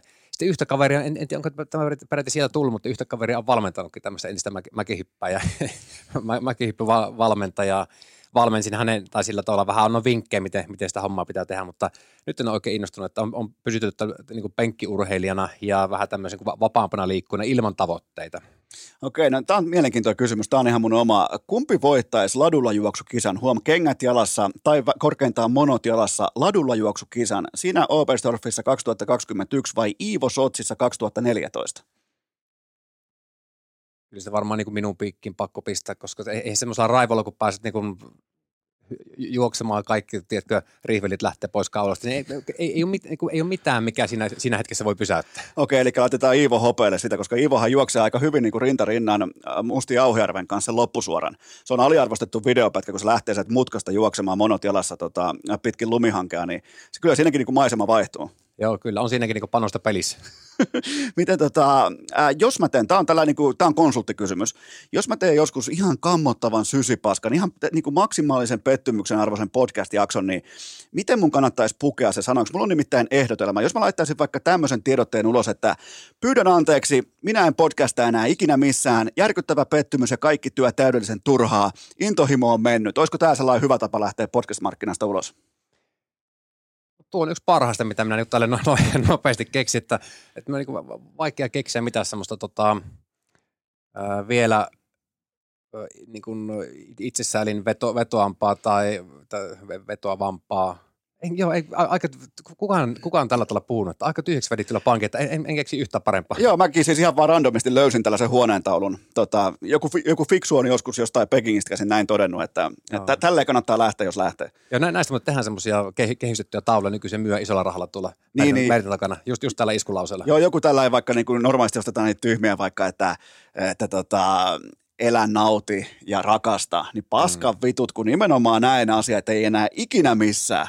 Niin tota, tässä oli mun mielestä, tämä, jos joku kuuntelija pohtii, että mistä on kyse, niin kyllä kaikki muistaa, mitä, mikä oli Pekingissä ykköspuheen aiheena Herolan väärän suksivälinän jälkeen, että sä ilmoitit vaan kylmästi, että minä en valmenna enää ikinä missään ketään, ja, ja ilmeisesti tämä ei enää pidä paikkaansa. Tai se ei pitänyt paikkaansa enää suurin piirtein niin kuin tunnin jälkeen, mutta siltä tuntui siinä hetkessä. Joo, tota, niin kyllähän sillä tavalla pitää paikkansa, että, että maajoukkueen tehtäviin ei kyllä ole kiinnostusta. Se on aika, se on aika kova, kova niin kuin arki kaiken kaikkiaan. Mutta niin kuin sanoin, Eero Hirvosta, meidän toista YH tähtää vielä valmennan. Sitä, sitä twiitistä itsestään, niin siinä oli vähän sitä, sitä taustaa myös. Mä olin jonkun verran viittailu siinä kauden aikana ylipäätään joukkueen tausta, tunnelmista, että missä mennään. Siitä oli paljon niin kuin semmoista – niin kuin ihmiset oli tyytyväisiä siihen, että, että on kiva, että, että valmentaja uskaltaa kertoa vähän muutakin kuin aina sitä, että jee, jee. Että se on, mutta se pitää paikkansa. Joo, mä, mulle pisti toi sama silmään. Mm. Ja sitten mä niin ajattelin sitä, että siis se ei ole sen takia kirjoitettu, että mä niin haluaisin niin kuin, tavallaan päälle liimattuna tuoda sitä tekstiä, mutta sillä hetkellä tuntui kertakään siltä. Minä ajattelin, että satana vedetään tämä nyt sinne eetteriin, että kun se, tavallaan se valmentajan kuvan aika monta, aika monta kertaa Suomessa se, mikä on vähän vääristynyt, että vaikka missä kuinka perselen ja kaikki sen näkee, että tuota jätkää niin ottaa päähän ja urheilija, valmentaja, niin sitten sä menet sen kertomaan, että hei, ei, ei mitään hätää, että jes, että nyt kauhealla tsempillä tänne tulevaisuuteen. On saattanut koko kausi mennä päin tota, mäntyä siinä ja ja niin kuin, niin kuin näkee, että ei ole mitään muuta vaihtoehtoa kuin painaa paniikkinappulaa tai, va- nappulaa, tai vaihtaa valmentaja tai mitä, mitä hyvänsä. Niin. Sitten tavallaan, ja kaikki ihmiset aistii sitä. Ihmiset, ketkä seuraa urheilua, ne on fiksuja, niin, niin on ihan turha niin jauhaa mitä tuommoista tai niin kuin valehdella. Et niin kun, siltä ihan oikeasti aidosti sillä hetkellä tuntuu. Ja se on tuntunut monta kertaa aikaisemminkin pettymysten hetkellä. Ei ehkä ihan, ihan tolta, se oli aika dramaattisesti niin tunteen purskauksena kirjoitettu. Mutta en mä niin tiedä, että onko se niin mitään väärä loppupelissä. Sanoit, että saakeli näin, näin se niin menee. Eikö se tarkoita sitä, että mä niin luovuttaisin tilannetta? Totta kai siinä niin hengitellään, kasaillaan tilannetta ja, ja mietitään, että miten tästä niin jatketaan, jatketaan elämää. Mulle noin hetket on sellaisia siis ihan penkkiurheilijana ja sivusta katsojana, että mulle jää sellainen vahva tunne, että valmentaja välittää. Mulle on helvetin tärkeää myös fanina se, että valmentaja välittää. Että sillä suorituksella, sillä kun lähdetään johonkin paikan päälle ja puetaan, ja mä oon siinä ehkä vähän vielä tavallaan niin kuin boomer ja vanhaa liittoa, kun puetaan se suomipuku päälle tai Suomen leijonapaita päälle, niin että sillä on joku merkitys sillä asialla. Mun mielestä tuossa oli paljon kyse siitä, että oli merkityksellinen hetki, eli siinä oli se vahva build up se, että Herolla kerrankin putoaa mäestä niin kuin fiksuihin metrilukemiin, ja sen jälkeen pääsee unelmapaikasta lähtemään hiihtoosuudelle, ja kaikki menee ihan päin persettä, niin, niin tota, mun mielestä se oli aito menettelytapa. Ei siinä tarvitse tulla ainakaan mulle esittämään sitä, että jo itse asiassa kaikki, kaikki teki loistavaa työtä ja kaikki meni kaikki nappiin ja, ja tästä lähdetään hyvällä mielellä kohti maailmankapin äh, kauden, mitä nyt tahansa ikinä onkaan edessä, niin, tota, niin mun mielestä se on täyttä paska puhetta. Siinä kohdin mun mielestä mä otan aina ennemmin fanina, mä ostan ennemmin aitoutta kuin feikkiä. Joo, hyvin kuvailtu, että, että niin kuin näin se varmasti on ja, ja siis siitähän oli tosi tosi paljon ihmistä, kun tuli näitä myötä eläjä tai miten, miten tämä nyt sanotaan suomeksi, niin kuin rinnalla eläjä ja, ja muuta, muuta kaikkea. Mä että kun ihmiset niin ymmärsivät sen hyvin ja ylipäätään minun mielestä meidän joukot on kuvannut, kuvannut vuosien varrella se, että meillä on rehdisti ja suorapuheisesti epäonnistumisen sekä onnistumisen hetkellä kerrottu niistä, fiiliksistä. Ja se on, se on tavallaan osa, kun YH on pieni laji, niin se ei riitä tavallaan, että vaikka me menestytään kauhean hyvin, niin me ei siinä kilpailussa oikeastaan koskaan pärjätä. Sillä on paljon isoja seurattuja lajeja, mitkä, mitkä niin ajaa meidän yli, niin niin ihmisiin kuitenkin tenhoa aina se, se tarina, kun sinä osaat sitä kertoa oikealla tavalla, rehdillä tavalla. Suomalaisin kertoa, tai siis tenhoa, että niin kuin rehtitarina, että kenenkään muun ei tarvitse olla syyttelemään, kun niin kuin, äh, ripität itse jo val- valmiiksi, että tämä niin menee näin. Niin ihmiset katsovat, että tämä on suora selkeästä toimintaa, tästä on kiva tykätä. Niin. Yli, ylipäätään tämmöinen niin hyvän ja pahan taistelu. Niin kuin ihmisiä niin kuin on vuosituhansia kuullut tarinoita, myyttää, kaiken muita juttuja. Tämä tarinat sinänsä tenhoa että ei sen tarvitse välttämättä aina olla sitä, että niin kuin kaikki päättyy olympiakultaan tai johonkin maailmanmestaruuteen, koska vaan, vaan niin kuin promillen verran tarinasta pää, niin kuin päätyy siihen, siihen, että tässä on silmästä niin kuin kaksi, kaksi tota, kärkeä. Ja tässä on per, niin kuin lähtökohtaisesti jo pelkästään nimikin on pettymyksen antomia, niin se antaa tietynlaisen niin kuin purennan siihen heti kärkeen, että nyt ei tulla niiden mitaleiden kanssa, ei tulla mitalikahvittelemaan, nyt ei tulla kehumaan sitä, että kuinka kaikki meni nappiin, koska me ollaan nähty nyt jopa vähän yli parikymppiset jääkiekkoilijat teki elämäkertakirjoja siitä, kun on tehnyt vaikka KHL 20 maalia. Mm. Ni, niin, tota, ni, niin että ketä, kelle se kirja on mm. tehty? Jos on tehty porukoille, isälle ja äidille, niin se olisi voinut olla myös WhatsApp-viesti. Että se ei vaadi kirjaa, se kyseinen keissi. Niin tällä on mun mielestä tervetullutta, että että tuodaan se urheilun raadollinen puoli, nimenomaan se pettymys, ahdistus, vitutus, se kun sä heräät uuteen päivään, sä tiedät, että välttämättä tästäkään päivästä ei tule mitään. Ja sen tosiasian kanssa eläminen, että tässä ei kenestäkään tule miljonäärejä, tästä ei, tässä ei niin kuin, äh, todennäköisesti kukaan muu kuin Iivo ostele sitten tota rantatontteja, niin sen asian kanssa tasapainottelu ja sitten vielä se, kun ollaan kirkkaissa valoissa vaikka olympialaisissa ja on se suomipuku päällä, niin se näkyvyys, se yhtäkkiä kun sinne tuleekin miljoona fania normaalin 10 000 sijaan, niin se swingi, kaiken sen kanssa menettely ja kaiken sen sisäistäminen, niin se on mielenkiintoista. Joo, kyllä. Näin se on ja tota, niin, niin kuin sanoit, niin vai, vai minäkö sen sanon, mutta joka tapauksessa joku on sanonut näin, että, että harva tarina päättyy siihen siihen gloriaan. Meillä on jatkuvasti eri työyhteisössä, ihmisyhteisössä, perheissä. Meillä on kaikenlaisia projekteja, missä on tietynlaisia tavoitteita, että tonne mennään ja, ja tämmöisiä saavutetaan, niin ylivoimaisesti suurin osa niistä, niistä kuitenkin päättyy siihen, että sitä, sitä ultimaattista tavoitetta ei koskaan saavutettu ja ja sitten niin kuin monet projektit, ne vaan tavallaan pikkuhiljaa häviää sinne tuuleen ja alkaa seuraava. Ja tähän sitä niin kuin, niin kuin normaali elämää meillä on. Se ei tarkoita, etteikö niitä pitäisi tehdä. Totta kai meidän pitää tehdä tavoitteita ja mennä niitä kohti täysillä, mutta tavallaan se fakta vaan on se, että aika usein käy näin, että, että me tehtiin ihan samalla tavalla, niin kuin, tavallaan se, se vaikka nyt Iivo, että se uhras kaksi vuotta elämästään, oli, oli tuolla niin kuin piilopirteissä ja oli ta, ta, niin kuin taudin aiheuttajien ulottumattomissa. Me tehtiin ihan täsmälleen sama asia oltiin puolitoista kuukautta ne olympialaisia Seefeldissä. Minäkin päässyt perheluksi sen takia, että he, he sairastu koronan näin poispäin. Jäin sitten sinne niin kuin, tavallaan Seefeldiin, jos oli tavallaan minun esimerkki. Urheilu teki ihan täysin samaa ja niin kuin, tavallaan kaikki, kaikki, kaikki tehtiin sen eteen, että siellä pärjätään. Niin. Mutta, me, mutta meille vaan kävi niin, että, että Hero oli kuudes siinä mäessä, oli olympiavoittajansa peräkkäin 200 metriä ennen maalia, ei vaan riittänyt voimat syystä tai toisesta ja oli kuudes ja tota, that's it. Niin, että noin, noin pienestä, vaikka kaikki valmistautuminen on tehty tip-top ja kaikki, niin silti se määrittää se yksi hiihtoosuus, sen ihan kaiken, että miten, miten kokonaisuus on mennyt. Mm. Ei kukaan tullut varmaan kehumaan erikseen, että olipa muuten loistava mäkiosuus. Et menipä hienosti mäessä, jos ei se ladulla kulje. Niin, nä- näinhän se on, näinhän se on, että se tulee tulosmäärittäjä. Ja sitten sä alat niinku pohtimaan sitä, että joo, että, että on, mutta on, onpa meillä ollut hieno polku olla tässä näin, että meillä on ollut ma- mahtava joukkue ja siellä on kaikkia, on ystäviä, on, on meille, meihin on tarttunut elämän ikuinen, tai tämmöinen elämän mittainen halu liikkua ja kaikkea muuta. Ja siis tämmöisiä niinku, ni, niitä semmoisia pehmeitä arvoja, mitä, mitä Niin. liikunta tuo. Ja sitten, sitten pe- peilaat vähän, niinku, siis nä, näihin se on tietenkin ne on siellä. Sitten peilaat sitä, että ja kun Suomessakin on opettu, opittu ajattelemaan näin, että ei sillä menestymisellä ei ole tavallaan tär- merkitystä. Ei sitä kannata, että yhtäkään sitä kannata edes tavoitella maailmanmestaruutta olympiakulta, että ne on semmoisia niin sivutuotteita, mitä tulee. Okei, tähän on hyvä psyykkinen lähtö, lähtötilanne, mutta kun mä väitän, että sillä voitolla, sillä menestymisellä on myös niin kuin tosi, tosi iso merkitys. Sitä ehkä me, me ei ole riittävän rohkeita enää puhumaan tai ilmoittamaan, että saakeli minä haluan oikeasti voittaa tuolla tai tuolla. Ei se saa sitä meidän psyykettä määrittää tai meidän ihmisarvoa. Järkevällä tavalla siihen pitää suhtautua, mutta nykyisin tuntuu, että me ei oikeastaan uskalleta puhua niistä. Ja sitten jos ei pärjätä, niin me ei ole oikeastaan pettyneitä, vaan että tämähän menikin näin, että tuossa on ruotsiottelu sy- syksyllä odottamassa. Niin, niin, vähän niin kuin, että tällähän me oltiinkin budit- buditoitu. Niin, Että niin, vähän niin, pitää niin. kynttilää tarkoituksen vakanalla, ettei ainakaan tule pettymyksiä. Mm, kyllä. Et, mutta mennään tähän pettymyksen anatomiaan, niin miten tämä kirja, äh, tai oikeastaan mikä oli se hetki, kun tämä kirja alkoi kirjoittaa itse itseään? Se oli kesä 2021 ja kun mä silloin, siis niin kun puhutaan Pekingin olympiavuodesta, mä silloin jo tunsin aika voimakkaasti, että tämä tulee olemaan, vi, tulee olemaan viimeinen vuosi valmentajana. Sen takia, että olin tehnyt sitä kymmenen vuotta ja väsymys oli puserossa, kun ta- tavallaan teet, teet niin kuin montaa montaa eri roolia aika pienellä budjetilla ja painat niin kuin vuodesta toiseen sitä, sitä tutkanta vastaan, niin sil- silloin tuntui, että nyt varmasti niin kuin alkaa riittämään ja sillä tavalla järkevänä miehenä olin etupainotteisesti liikkeellä. Tiesin, tiesin sen, että tämä kirjoittaminen minulle luontainen tapa purkaa asioita ja, ja niin kun, ö, aloin kirjoittamaan paperille hyviä ja huonoja hetkiä urheilusta maailmasta, mi, mi- mistä hyvänsä päiväkirjamaisesti ja sillä tavalla niin kuin valmistautumaan siihen ja, näihin näihin niin kuin jälkijärjestykseen ja vierotusoireisiin, mitä sitten tulikin niin olympiavuoden jälkeen keväällä, kun ne työt loppu ja alkoi tämä niin oikea elämän miettiminen. Niin oikeastaan si- siitä, siitä lähtökantimista lähtet niin kuin itseä varten ja valmistamaan tulevaisuuteen. Mikä on sellainen, totta kai monelle kuuntelijalle voi olla vaikkapa, jos ne ottaa nyt, ottaa sun kirjan vaikka kuulolle tai lukuun, niin niin mikä olisi sellainen, minkä sä toivoisit sellainen kova ydin sieltä kirjasta, että minkä ne ottaisi siitä mukaan? Joku sellainen kantava ajatus. Se on varmasti tätä, mitä on se puhuttu, sitä, niin niistä huippuurheilun muista ilmiöistä. On paljon puhuttu sitä menestymisestä ja, niistä, niistä poluista, miten sitä menestymistä on rakennettu, mutta ehkä just niin se raadollisuus jollakin tavalla, että mitä siellä taustalla on, minkälaista peliä kulisseissa, miten vaikka se raha, raha vaikuttaa, mikä on urheilun järjestäytymisen merkitys.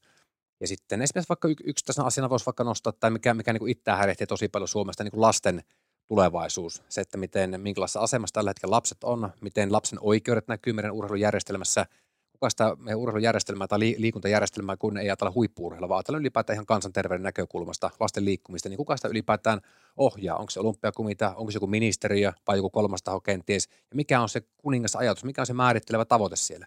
Minun mielestä näitä ei ole olemassakaan siellä. No, Et se- ota, se- ota se- siihen puheenvuoro, mä kuuntelen mielelläni tänne, että, että miten sen pitäisi olla, koska on ihan selvää, että kukaan ei ohjaa sitä laivaa ja se on ensimmäisenä, jos tulee ongelmia, kuten vaikka korona, mikä tahansa tulee eteen, niin liikunnasta leikataan ensimmäisenä. Niin tota, mi, mi, mikä on tavallaan niin kuin Peter Kukkosen tällainen ohjenuora, että miten tämä lähettäisiin viemään oikeaan suuntaan tätä isoa äh, katastrofaalista tulevaa liikkumattomuuspommia?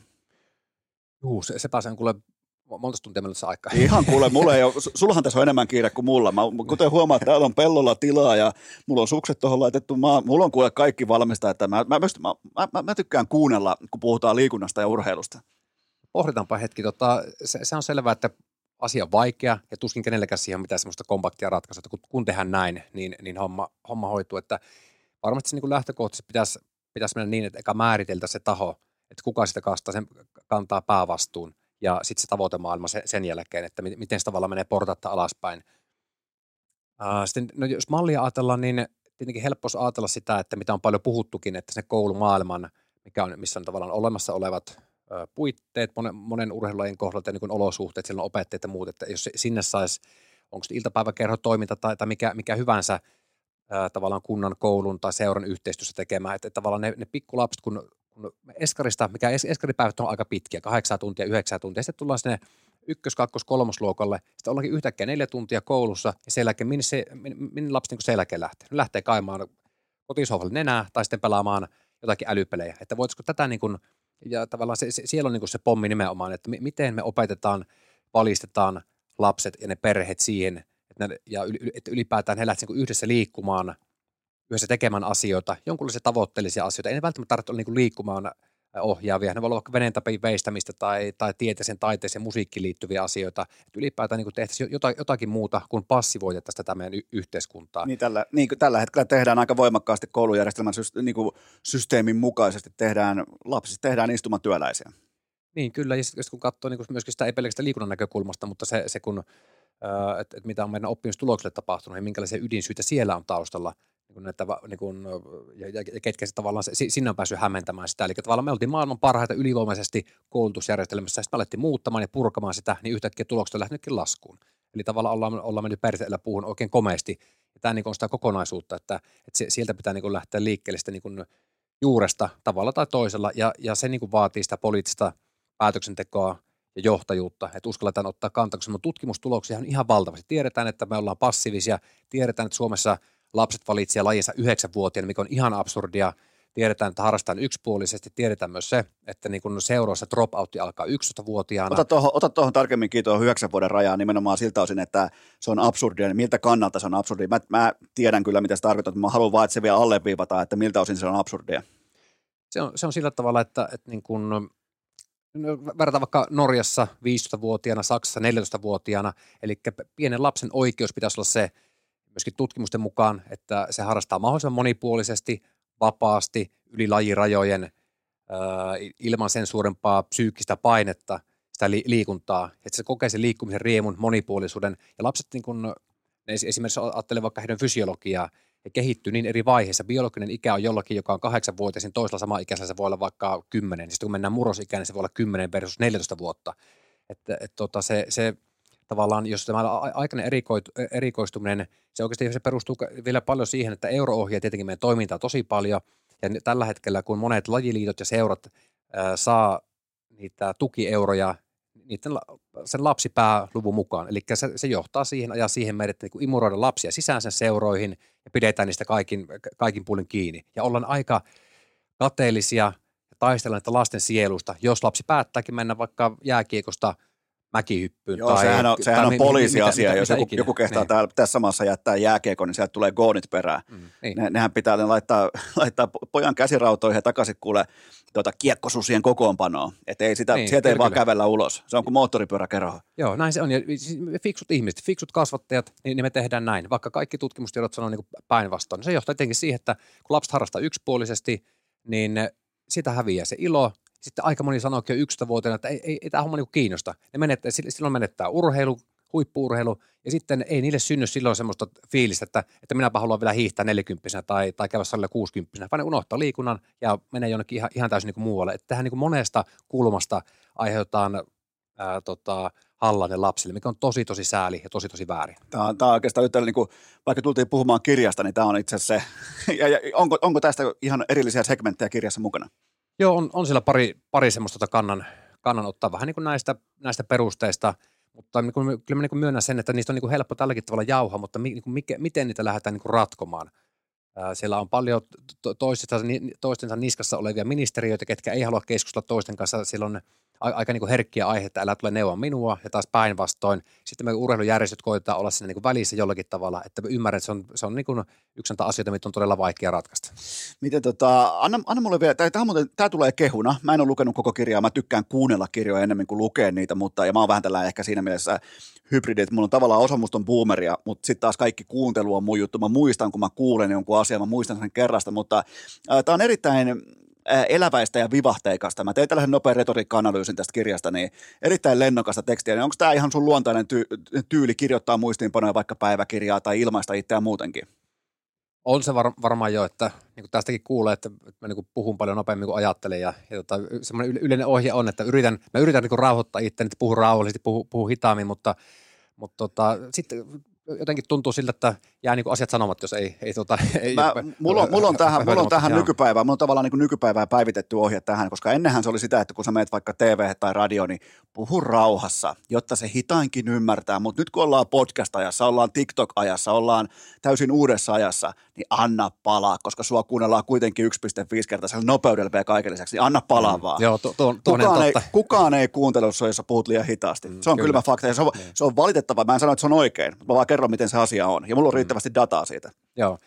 Joo, no s- sitten annetaan paukko näin, näin niin kuin on tehtykin, mutta josta kielestä, mitä sanoit, niin joo, se on, siis tuo on semmoinen minun tyylini kirjoittaa ja, ja se, se olisi paljon niin kuin rönsyilevämpää ja pa, paljon niin kuin vielä persoonallisempaa, mutta onneksi kustannustoimittaja – on sitä kuitenkin karsinut sillä, sillä tavalla, että, että semmoinen keskivertolukija ymmärretään, mistä oikeasti puhutaan. Ja sitten kun se vielä menee äänikirjaan, niin siinä on myös aika paljon semmoisia rajoitteita, että pitää, se on jännä, että nykypäivänä sitä pohditaan tosi paljon, että, että miten kirjoitetaan niin, että se toimii äänikirjana, koska Kyllä. äänikirjamaailma kuitenkin niin kuin on, on vienyt tämän voiton tästä on, on. luetusta Juu, sanasta. ihan siis täys, täysvoitto ja selkävoitto, ja arvostan niitä, jotka lukee vieläkin, vaikka tuossa voi laittaa vaikka sukset jalkaan ja laittaa äänidataa korviinsa mm. oikein niin uppoutua jossain 50 lenkillä siihen, että mitä, mitä ajatuksia kirjassa vaikka. Se on mun, mun tapa, mä en sano, että se on oikea tapa, mutta se on mun tapa kuluttaa kirjoja. Mutta anna mulle, että nämä kaikki on jo tässä kohdin, kun tämä jakso tulee ulos, niin nämä kaikki on jo varmaan Pekka Holopaisen voimin, nämä on lehdessä ja nämä on Iltasanomissa ja Iltalehdessä kaikki, mutta anna mulle joku kohu, mikä tästä kirjasta voi syntyä. Joku sellainen, päässä vähän niin kuin etu, vaikka nyt tämä kaikki on meille futuurissa, mutta päässä ikään kuin herkuttelemaan. Mä rakastan kaikkia, varsinkin lumilajeihin liittyviä kohuja. Jaa, minkä sieltä nyt oikein Joku mäkihyppypuku tai joku saatana, se, mä tykkään niistä kaikista. Joo, tota, niin kuin olen lähtökohtaisesti pyrkinyt kirjoittamaan tämän kirjan niin kuin ihmisiä kunnioittain sillä tavalla, että, että siltä ei kaivettaisi mitään niin kuin kohu, kohuhommia, että minä oikein semmoisen niin isossa kuvassa kauheasti usko. Että, niin no mikä, mikä, toi, mikä, toi, toi, mikä toi Innsbruckin, Innsbruckin asia oli? Siinä oli, äsken sitä sivuttiinkin jo. Joo, se, oli, tota, no se, se on ehkä semmoinen, mikä, mikä sen voisi puhuttelevin jossakin määrin voi olla, eli liittyy tähän mäkihyppipukujen äh, sääntöjen venyttämisen kautta, kautta huijaamisen. Puhutaan siis kilpailumanipulaatiosta – sitten kun se pitää niin erottaa sillä tavalla, kun puhutaan dopingista, niin se on tätä niin kuin kemiallista kehon manipulaatiota, jos nyt näin voisi kuvata, mutta kilpailu, kilpailumanipulaatio taas sitten on, se tapahtuu niin monella tavalla, se voi olla, se voi olla otteluiden lopputulosten sopimista tai se voi olla jollakin tavalla, vaikka suunnistat menee ennen kilpailuta tutkimaan sitä maastonpiirteitä, niin kävi vaikka Kiinassa so, sotilasmaailmastaruuskilpailussa. Ei uskoisi. Vaikea kuvitella. Joo, niin en, en, minäkään mitenkään, että vale uutista ve, veikkaan. Ja tai sitten se olla varusteita jollakin tavalla tai, kehon, kehon mittoja vääristellä, niin kuin mäkin hypyssä ollut tapana varmasti viimeiset 15 vuotta ainakin, ja, ja se nousee tavan takaa pinnalle tai leikkaudella muutamaan otteeseen on taas ihan vastatta, olisiko viime viikolla joku nimetön mäkihyppäjä kirjoitti kirjelmän, mikä sitten levisi lehtiin. Tästä kaikki, hän, hän kirjoitti näin, että, että kaikki on pakko huijata, jos me ei pysy pelissä mukana. Ja tästähän siinäkin meidän hommassa oli silloin 2020 ää, kysymys, kun me tota, Rukalla otettiin asia puheeksi. No seuraavana vuonna sitten, eli puhutaan taas tästä olympiavuodesta, vähän ennen Pekingiä, niin me tämän mäkihyppyvalmentaja Falko Krismairin kanssa, eli itävaltalainen kaveri, oltiin, me oltiin taisteltu sitä Fissiä vastaan aika kauan, siinä se edellinen vuosi huomattiin taas, että, että juuri mikä ei ole parantunut. Sitten päätettiin niin, että, että me tota, kootaan semmoinen lakimiesporukka – Palkolla oli, oli tuttuja siinä, siinä niin kuin Innsbruckin alueella. Hän, hän asuu siinä Innsbruckin vieressä Telfsissä par, pari, parinkymmenen minuutin, minuutin matkan päässä. Ja, että osa tästä porukasta oli sitä samaa, samaa tota kööriä, mikä oli valmistunut tämän Seifelin ison doping-ratsian silloin vuonna 2019 Seifelin maailmastaruuskilpailuiden aikaan, kun näitä itävaltalaisia ja, ja virolaisia hiihteisiä ja sitten Polteraanin siellä, siellä käräytettiin. Ja samaa porukkaa oli ja, ja tota, me niin kuin, me koottiin heille paljon taustamateriaalia siitä, että, että miten tämä huijaminen, tämä mahdollinen huijaminen tapahtuu, minkälaisia elementtejä sen, ketä siinä kenties on mukana.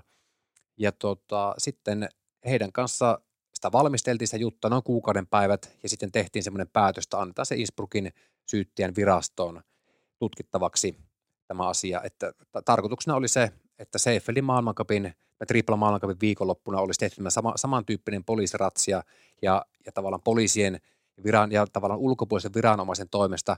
Oltaisiin mitattu niitä urheilijoita, varusteita siellä ja kaikissa rauhassa katsottu, että mikä, mikä tässä oikeasti tämä, tämä tausta on, koska tämä on kaikki niin kuin tavallaan salassa tapahtuvaa, kaikki urheilijoiden data on, on salassa oleva, vaikka puhutaan kehon pituudesta ja haar, haaramitasta, joka on tavallaan ihan, ihan niin kuin, kyllä jokainen tietää, tai ei se ole tavallaan mitään väliä, se 180 vai 185, nämä on niin kuin, pitäisi olla julkista avointa tietoa, mutta tämä oli se, se keissi siinä ja sitten syyttäjävirasto, niin Innsbruckin syyttäjävirasto valitettavasti ei, ei tota lähtenyt toteuttamaan sitä sen takia, että meni niin kuin liian viime tippaan, oltiin asian kanssa hereillä. Ja koska ne, ne sanoivat, että tästä tulee niin semmoinen pommi, koska tämä, tämä tulee leviämään mäkihyppy maailmaan, että niin kuin he, he haluaisivat valmistaa sen asian kunnolla. Ja It- Itävallassa tämä tehtiin sen takia, että nimenomaan kilpailumanipulaatio on siellä ankarasti kiellettyä, mitä se monessa maassa vielä ei ole. Aika hurjaa. Mä nimittäin nyt mulle tuli ihan uskomaton flashback jostain tuolta silloin, kun mä tein sellaisen parodia-osio, missä mä omin sanoin kerroin, miten mäkihypyssä voi huijata. Se, se ei, tota, siihen ei ole syytä palata, mutta se oli, se oli nyt oikeastaan tulikin, mä en muistanutkaan, että se liittyy nimenomaan tähän. Jonkun mä hain jonkun kummelivertauksen äh, siitä, miten ängetään pesusyöni omaa perseeseen ja esitetään sen jälkeen mäkihyppää. Ja jotta voitetaan ilmalennossa, niin, niin sun ei nyt niinku laji-asiantuntija tarvitse tätä kuunnella, mutta se oli oikeasti, se oli hauskaa aikaa. Niin, niin miten siellä sitten huijataan? Mi- miten, jos, jos nyt antaisit mulle, mä alan nyt mäkihyppäjäksi, mä oon nyt tässä näin, meillä on täällä näkyy melkein ikkunasta noin lahen betonitkin ja kaikki, niin, niin tota, miten mun kannattaisi huijata, jotta mä pärjäisin mäkihypyssä maksimaalisesti? No oletaan nyt tietenkin se, että sun perustaso on jo, on jo todella hyvä. Se on helvetin hyvä. Niin, Joo. se, se, tota, se sääntöjen venyttäminen tehdään siinä kehon mittaustilanteessa, eli puhutaan, se yleensä otetaan ne kehon mitat kerran vuodessa, joko kesä- tai syksy aikaa. Tämmöinen esimerkiksi vaikka kesä Grand Prix kiertueella ilmoitan joukkueelle, että se on tuossa nyt vaikka syyskuun 27. päivä, ja sitten valmentaja tuo sen joukkueen tämmöisen test, testitilanteeseen, niin siellä mitataan sitä kehoa vähän, vähän eri, eri tavalla, kehon pituutta, ja sitten tavallaan tämä niin haaramitta, mikä on se suurin ongelmakohta, eli mitataan lattiasta tuonne munaskuihin sitä, sitä korkeutta. Ja Joo. mitä, mitä alemmas tämän mitan saat painettua siinä, siinä testitilanteessa, niin sitä paremman mäkihyppypuvun sitten pystyt tavallaan fiksaamaan it- itsellesi. Eli si- siinä niin kun, se, t- t- tähän sitten liittyy se, että, että sinne kalsareihin työnnetään kaiken maailman... Niin Tä, tässä se on se. Joo, tämä, joo tähän mä sytyin nimenomaan. Niin. Mutta eikö se, tavalla- siinä on vain niin mielikuvitusrajana, mitä sinne on työnnetty. Mut Voi, tässä- vaan kuvitella. Eikö tässä kannattaisi olla itämaalainen kiveksien venyttämistaktiikka, niin kuin, että ne roikkuu melkein maassa, jos ottaa kivistä maahan saakka, niin sehän Mm. pystyisi melkein sillä jo ottamaan haaramittaa itselleen leikkaamaan pois varmaan niin kuin 50 pinnaa. Joo, siis mä muotoillaanko näin, että, että niin kuin vanho, vanhoin hyvinä aikoina, niin tämä oli yksi hyvin luontainen tapa venyttää näitä sääntöjä. Nyt se se on sanottava niin Fissin kunniaksi, että tähän, tähän vi- viimeiseen vuoteen mittaustilanne on, on hiukkasen muutettu, että tämä ei ole enää mahdollista. Toki siellä on sitten ilmennyt niin uusia, uudenlaisia porsareikiä, mitä käytetään. Tämä, tämä, on, niin kuin, tämä on ihan niin kuin fiasko tämä systeemi, ja, ja tota, tämän tavallaan sitä, sitä syitä voidaan, tai sitä, sitä tapoja voidaan pohtia tässä loputtomasti, mutta ydin on se, että Fissiltä puuttuu halu oikeasti puuttua tähän asiaan. Ymmärrän, että tämäkin on aika kompleksi juttu, mutta jos oike, oikeasti, me on 50 vuotta sitten käyty kuussa, ja kaiken maailman asioita ratkaistaan, niin kuin ihan valtavia teknologisia juttuja, fuusioenergia ja muuta t- tänä päivänä. Sitten me ei saa ihmisen kehoa mitattua ja siihen laittaa sopiva mäkihyppypukua, niin on se todella absurdia. Mutta siis, mut siis joku, tää, mä, mä lähdin tähän niinku tavallaan ihan täysin vitsikirjan kautta, eli joku on oikeasti venyttänyt kiveksiä, jotta saa itselleen tehokkaamman hyppypuvun. Niin kuin sanoit. Voi, voi, pitää tämmöinenkin paikka. Vittu, mä alan syttyä mäkihyppyyn.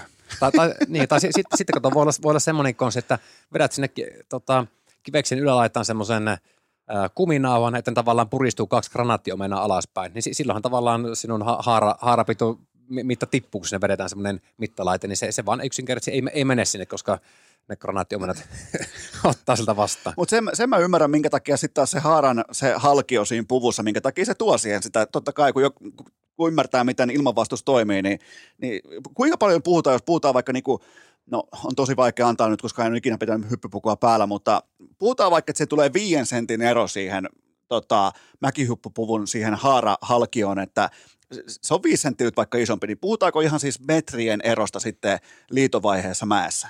Joo, puhutaan varmasti. Se on sitä totta kai niin vaikea sanoa ihan suoraan paljon se on, mutta on, on arvioitu vaikka tämmöisessä rukan kokoisessa isossa mäessä, että se on 10 jopa 15 metriä. Että jos, että jos vedetään ihan täysin sääntöjen mukainen puku päälle, tämmöinen niin kuin kalypso, eli tavallaan suht kohti ihon myötäinen puku, ja sitten semmoinen, mikä on viritetty, missä on täällä kainaloissa, ensinnäkin samanlaiset niin kuin mole- molemmissa kainaloissa pienet li- liito, liitooravan nahat, ja sitten tämä haarakiila, niin helposti 10-15 metriä on se ero. Okei. Et, tota, ja se, totta kai se vaarii sitä kilpailua aika paljon. Se No se on- kyllä, no kyllä nyt, jos 15 metriäkin hyppäät pidemmälle pelkästään puvun takia, mutta miksei, miksei mäkihypyssä kaikilla ole identtinen puku keskenään?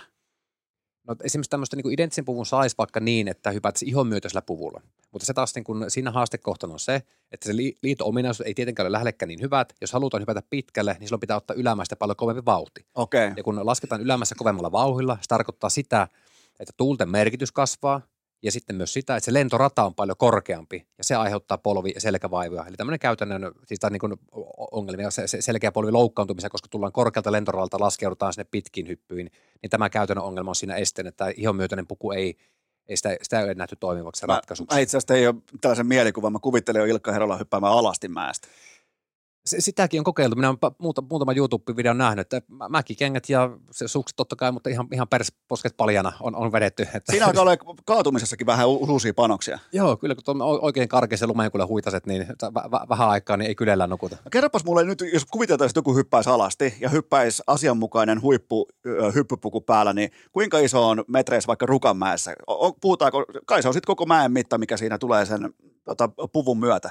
Joo, tulee, jos, jos sä oikeasti puhutaan mäkihyppy maailmankapista ja siinä se alastoman miehen pistät, vaikka, vaikka se olisi maailman paras hyppäjä, niin se tippuu sen kumpuun. Se, se kerta kaikkiaan ei liitä mihinkään se, se mies alastomana. Se vaatii ne, ne välineet, jonkunlaiset mieluiten tietenkin ne virityt vehkeet, että sä alat pääsemään sinne alamäen puolelle ja sitten liitovaiheeseen mukaan. Kato, kun mäkin olen Hennalla urheilukoulun kasvattaja, siellä jauhettiin vielä meille 84 siitä, kuinka Matti Nykänen hyppäsi yläpunkalle maasta, niin se onkin näköjään pelkkää niin kuin liitelyä että kunhan pääset siitä hyppyrin nokalta jotenkin liikkeelle, niin sen jälkeen se on tasapainottelua itsensä pitämistä ilmassa loppuun asti. Joo, se, hyvä, hyvä huomio tästä, niin voi, sen verran aasinselkää voi käyttää. Totta kai se fysiikka ja se urheilullisuus on sillä hyvin voimakkana takana. Se, se, onhan sekin myöskin noussut tulevina, tai niin kuin viimeisenä vuosina, 10-20 vuoden aikana, kun raha on tullut voimakkaasti, etenkin mäkihyppy. Siellähän niin kuin porukka tekee miljoonatilejä nämä, nämä parhaat. Se on niin kuin, sillä tavalla iso, iso, iso iso yli miljoona vuodessa parhaat siellä? Niin kuin, ne on varmasti multimiljonääriä. Siis- Okei. Siis, siis tota, joo, Ku, kyllä, kyllä. Mikä sinne tuo rahan? Totta kai Keski-Euroopassa mäkin on täynnä yleisöä ja niin, tuoksi sinne kyllä... suksivalmistajat. Eihän kukaan, eihän, mä en vittu missään kaupassa ikinä nähnyt vaikkapa Fisserin mäkihyppysuksia. Se on, se on joo, se on hyvä. Ei, ei, niin kuin sitä kautta se ei tulekaan, mutta se, siis Suomesta se, me nähdään se aika, vähän samalta kuin ampumahiihto. Me ei nähdä sitä tavallaan sen suuruutta täällä, eikä, eikä mäkihypyn suuruutta kuin mitä Keski-Eurooppa, kun mennään. Siellä on niin valtavasti niitä katsojia ja niin kuin jo, jo Montussa, mutta niin kuin TV-ssä myös. Niin se, niin kuin, on, se on iso, iso, tosi isoja kumppanuuksia okay. sitten, sitten siellä. Ja ää, mitä sanoin selittämässä sitä? Niin siis se, joo, se, sitä kato, että ää, kun on tämä varusteet ja, ja niin kuin tutkimus ja kaikki muu, muu tämmöinen niin yliopistomaailma on, on tullut tämän mäkihyppyn mukaan – ja se, että vaikka haluat saada hyvän mäkihyppypuvun, se vaatii vuosien kehitystyötä, se vaatii aika paljon rahaa. Välttämättä 100 000 euroa ei vuodesta riitä niin mihinkään. Se sa- saattaa tarkoittaa sitä, että sun pitää investoida pelkkiin kangasmateriaali 50 000 euroa vuodessa. Siihen tulee työntekijät päälle, kaavoitukset ja sitten tavallaan se pitkäjänteinen työ sieltä. Niin tämä on niin tavallaan säälipuoli siinä mielessä, kun mäkihyppä oli aikaisemmin paljon enemmän niin kuin sitä, tavallaan sitä fysiologiaa, että miten kovasti sinä ponnistat ja mikä se on tekniikka on, miten osaat niin kuin li- liittää. Ja kaikilla oli hyvin, hyvin paljon samanlaiset varusteet, mutta tänä päivänä, kun tämä tekninen kehitys – varusteiden kehitys on tullut siihen peliin mukaan, niin se epä, tai tavallaan se, se on tuonut myös sen ongelman, että keskisuurten ja pienten maiden on tosi vaikea pysyä kilpailussa mukana. Okay. Ja tämä sama, sama ilmiö näkyy niin kuin YHssa, mäkihypyssä ja tavallaan tie, tiettyä kiertokautta myös niin kuin maastohiidossa sillä tavalla, että FIS ei ole osannut pitää huolta näistä pienemmistä maista. Ja se tarkoittaa sitä, että tänä päivänä niin vaikka laitetaan maastohiihtoviesti niin sillä on viisi, neljä, viisi hyvätasoista joukkuetta. Sama on YHOssa. Se, oikeastaan niitä joukkokilpailuita, ei, sinne ei löydetä ne hyviä neljähenkisiä joukkueita kolmesta maasta. Mäkihyppys on ihan täsmälleen sama tällainen, vaikka sitä ajatellaan isona, mutta on käytännössä 506 isompaa maata ja muista löytyy vain yksittäisiä urheilijoita. Eli tavallaan tämä on niin jakautunut tämä kenttä polarisoitunut hyvin, hyvin voimakkaasti ja tulevaisuuden näkökulmasta, niin se ei mikään kauhean niin kuin her- herkullinen asia, kun ajatellaan sen, niin kaikkien näiden lajien tulevaisuutta. Pidetään tähän kohtaan ihan pieni tauko ja sen jälkeen jatketaan suoraan tismalleen samasta aiheesta. Nyt mua nimittäin kiinnostaa. Urheilukääst! Nolla plus nolla on yhtä kuin Nolla. On se, kuulkaa hurjaa toi urheilu joskus, mutta tähän välikköön mulla on teille huippunopea kaupallinen tiedot sen tarjoaa Pikadeli. Ottakaa testiin, muistakaa pikaruoka ei ole automaattisesti sama asia kuin roskaruoka, etenkin hiihtolomalla loistava valinta jonkun pitkän hiihtolenkin jälkeen. Savulohi, salaatti siihen, aina vastuullisesti, laadukkaasti ja luotettavasti valmistettua kamaa vain juurikin sulle. On kuulkaa, on lasikupua, on kaikki viimeisen päälle, menkää tsekkaamaan sijaan että me, ottakaa, ottakaa edes kerran testi, koska jos teillä on se ra- rasvahiilaripommi aina ohjelmassa vaikkapa työ, äh, työpäivän kesken lounaalla, ja sä ihmettelet, että minkä takia mä törmään siihen väsymysseinään, no se johtuu siitä sun safkasta, joten oisko välillä syytä ottaa vähän fiksumpia valintoja myös lounaalla, ja siihen sulle vastaus. Tsekkaa sijainnit, nimittäin se vastaus on pikadeli.fi, ja nyt jatketaan Petter Kukkosen kanssa. Ja sittenhän me jatketaan kirjailija ja Peter Kukkosen kanssa. Meillä on täyt, tällä hetkellä meillä on mäkihyppypuvut päällä. Mun kivekset on lattiasaasti, eli mun haarahalki on maksimaalinen. Mä hyppään tuosta. Paljon toi on toi Lahen iso mäki, toi iso betoni? Paljon se on tota, sen koopiste? Se taitaa 116 ja sitten pystyy semmoisen 130 metrin. No niin, no mä asetan tavoitteeksi 140 metriä. Mi- milloin muuten, yli K-pisteen keskimäärin mäkihypyssä, niin milloin alkaa pamahella polvia sitten, kun onko se joku tietty niin kuin nyrkkisääntö, että kun tulee liian flatille, niin alkaa sitten pamahella? Joo, kyllä sillä suuri, suurin piirtein on, ja siihen asettuu tämmöinen niin HS-piste, eli hill size, jos, jos tavallaan tämä kriittinen piste kuvaa sitä, mistä se jyrkkäosuus lähtee ensimmäisen kerran loiventumaan, niin se hill size on siitä yleensä semmoinen 10-15 metriä vielä alempana, ja siellä on semmoinen niin kriittinen piste, että kun, kun siinä hypätään taas sen yli, niin sitten tämä loukkaantumisriski alkaa aika voimakkaasti kasvamaan. Ja, ja ylipäätään sen pisten yli ei pitäisi kauheasti hyppyyttää urheilijoita, mutta tätä kuitenkin tehdään jatkuvasti. Nythän oli just viraali hitti, oli TikTokissa joku, en tiedä yhtään kuka, mutta hyppäsi siis jätti suurmäestä, lentomäestä, niin se näytti, että se ei tule ikinä sieltä alas. Oli just tässä ihan muutama viikko sitten, se tuli tosi pahasti tasajalka alastulolla ja mukkelis, makkelis sairaala ja näin poispäin, mutta se näytti siltä, että se ei tule ikinä sieltä alas. Tuleeko tällaista, mä en ole pitkä aikaa mäkihyppyä katsonut, varmaan Janne Ahosen lopettamisen jälkeen, niin, niin tota, tapahtuuko sitä usein, että ne, se liito ei vaan lopu?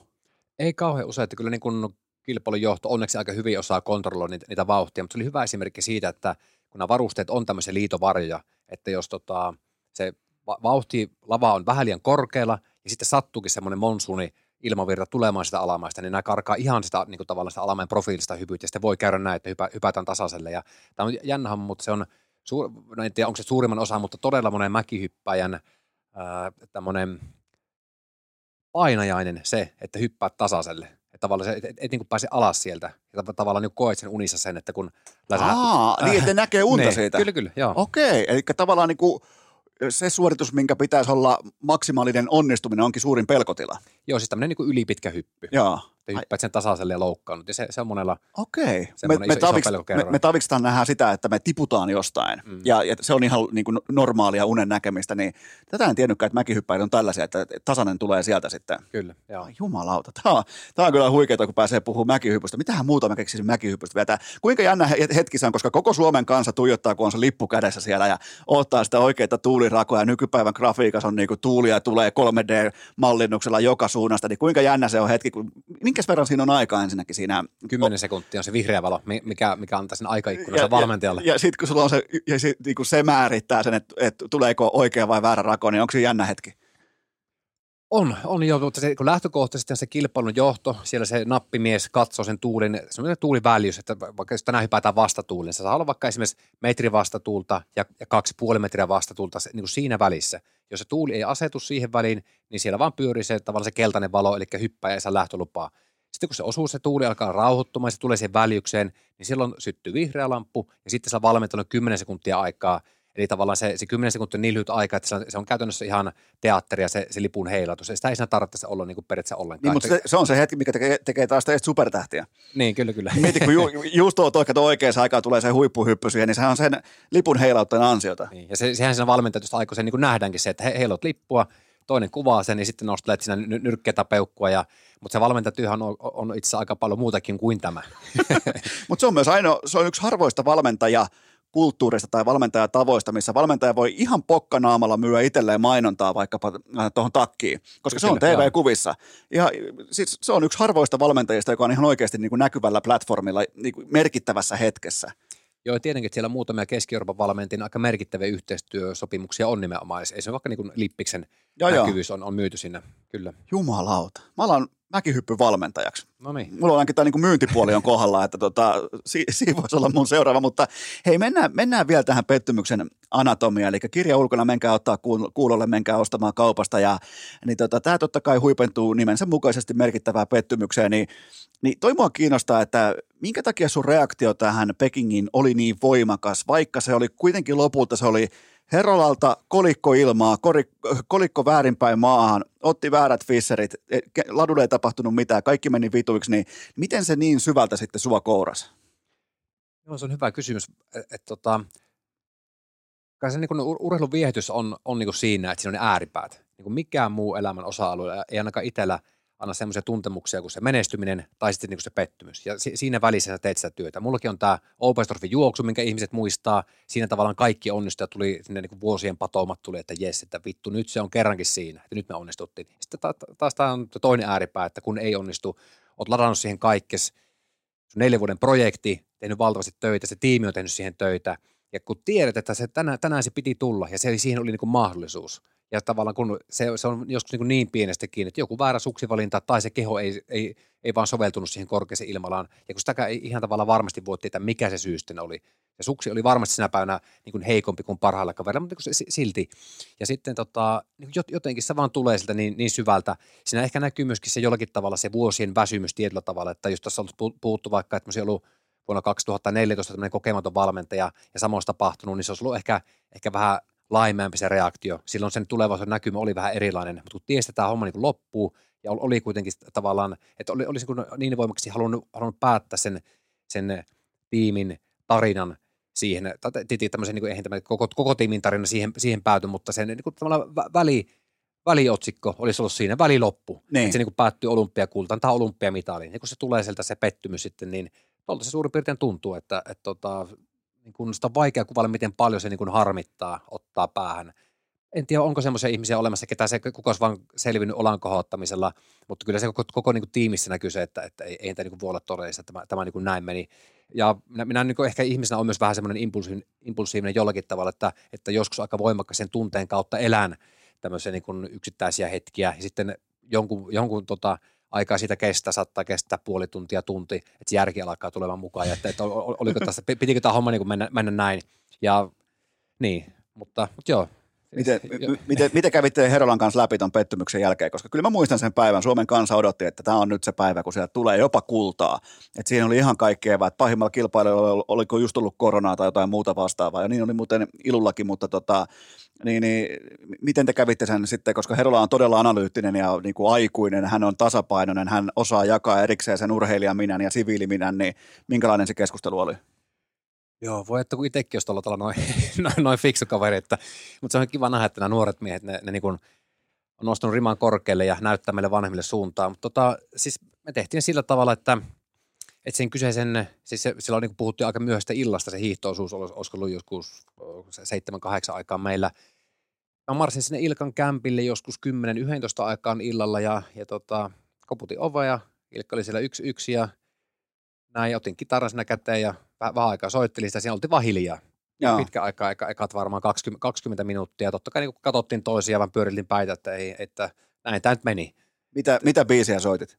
Jotakin meta, metallika, metallikahan minä sanon tapaa niin muuta. Nothing, nothing else matters alusta, alusta loppuu uudestaan ja uudestaan, pelkästään alkua. joo, joo, kyllä, ka- kaikki vanhatkin haavat auki sieltä. Ja tota, niin, sitten, sitten, sitten laitoin kitaransa syrjään ja sitten, sitten puhuttiin vaan ja todettiin, että, että nyt, nyt tämä niin meni näin ja, ja tavallaan se, sekin on aika, aika niin kuin hieno hetki jollakin tavalla, että noissahan ne ihmissuhteet mitataan ni, niissä asioissa. Se on helppo sen Gloria-hetkellä ly, lyödä niin nyrkkiä, että näin, näin meni ja tämähän oli kaikki siitä johtuvaa, että kun me on tehty niin hienosti töitä ja meillä on älyttömän hyvä tiimi ja bla bla bla, näin, mutta kun se meneekin tolla tavalla, että se pettymys tulee, niin se, sekin on uska, uskallettava kohdata ja ja totta, totta kai näitä vuosien varrella on ollut useampia, mutta tämä oli sillä tavalla totta kai se, se kova, kova paikka. Sinne, sinne vaan juttelemaan, sohvalle viereen istumaan ja, ja todettiin, että, että nyt kävi näin.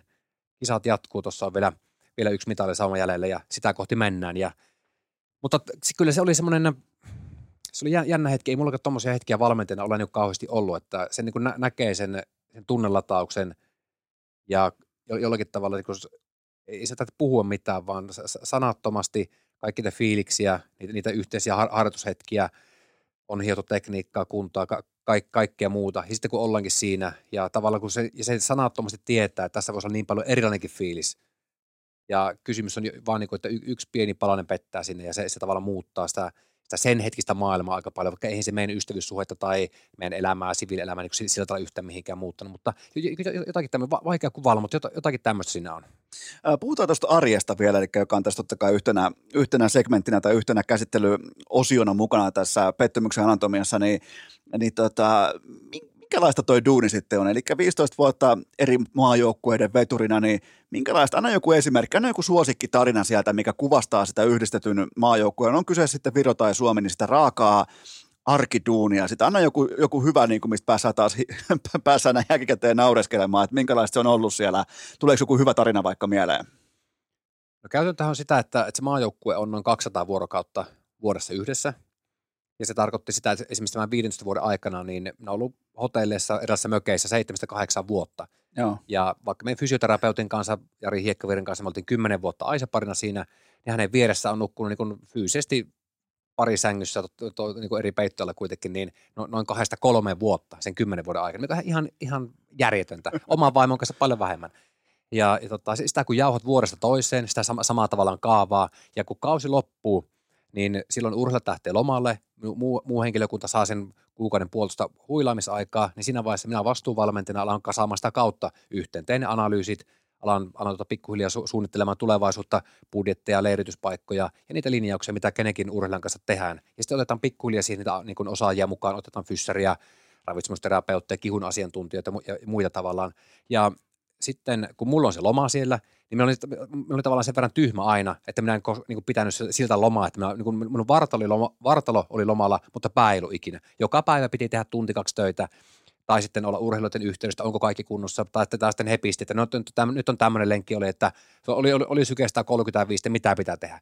Mä itsekin mietin, että ei vittu, että pitääkö tämä, niin kuin, niin kuin, että miten, miksi minä en niin kuin voi, voi vaan antaa olla. Ja vaimokin aina sanoi, että, että eikö oikeasti maailma pärjää viikkoa ilman sinua. Ja minä sanoin, ei pärjää, ei pärjää. Ja tota, olisi tietenkin pärjännyt, mutta, mutta minä tein väärän valinnan. Ja, ja sitten, sitten tavallaan kun se lomakausi oli ohi, kausi alkaa meillä yleensä treenikausi karkeasti niin kuin touko-kesäkuussa, niin me oli aika väsynyt siinä vaiheessa, tavallaan se koko, sen pitkä kilpailukausi, sitten sen kaiken analyysiduunin siinä, ja sitten kun alkaa se, niin kuin se leiritys, niin tuntuu siltä, ei vitsi, että pitääkö tässä niin oikeasti lähteä, että, että me on niin levännyt missään vaiheessa. Sitten kun sä jauhot sitä, se, se menee niin, että se on kaksi viikkoa leirillä, kymmenen päivää, kaksi viikkoa kotona, kaksi viikkoa leirillä, ja tavallaan näin se rytmi menee, Ruka Malkapin alkuun, joka alkaa siis marraskuun lopussa. Ja siitä alkaa se kilpailurumpa, missä on niin kuin vähän pitempiä settejä vielä. Tästä koostuu se noin 80 vuorokautta, 90 vuorokautta leiritystä ja 100-120 vuorokautta sitä kilpailu. Ja tätä kun jauhut riittävän kauan, niin se pikkuhiljaa alkaa väsyttämään. Ja kun oot perheestä erossa siellä, niin se tuo sen arvoristiriidan siihen. Kun haluaisit olla kotona, ja, mutta kun oot sillä tota, ur- urheilujoukkueen kanssa. Ja kun menet taas kotiin, niin on semmoinen olo, että pitäisi olla siellä urheilijoiden kanssa. On vaikea rauhoittua sen kotiin, kun siinä on pieni lapsi, joka vaatii sitä aikaa ja va- vaimo. Ja kun tulet siihen, niin tavallaan heti kun olettaa heti, heti, että no kun nyt tuli isä kotiin, niin nyt tehdään tätä, nyt pitää vaihtaa lamppu tonne, me mennään tiistaina tänne näin ja, ja oothan muistanut sen, sen ja sen asian. Itsellä on niin pääsiltä niin sauva, että ei vitsi, että, että, että, että eihän oikein sovellu niin tähänkään.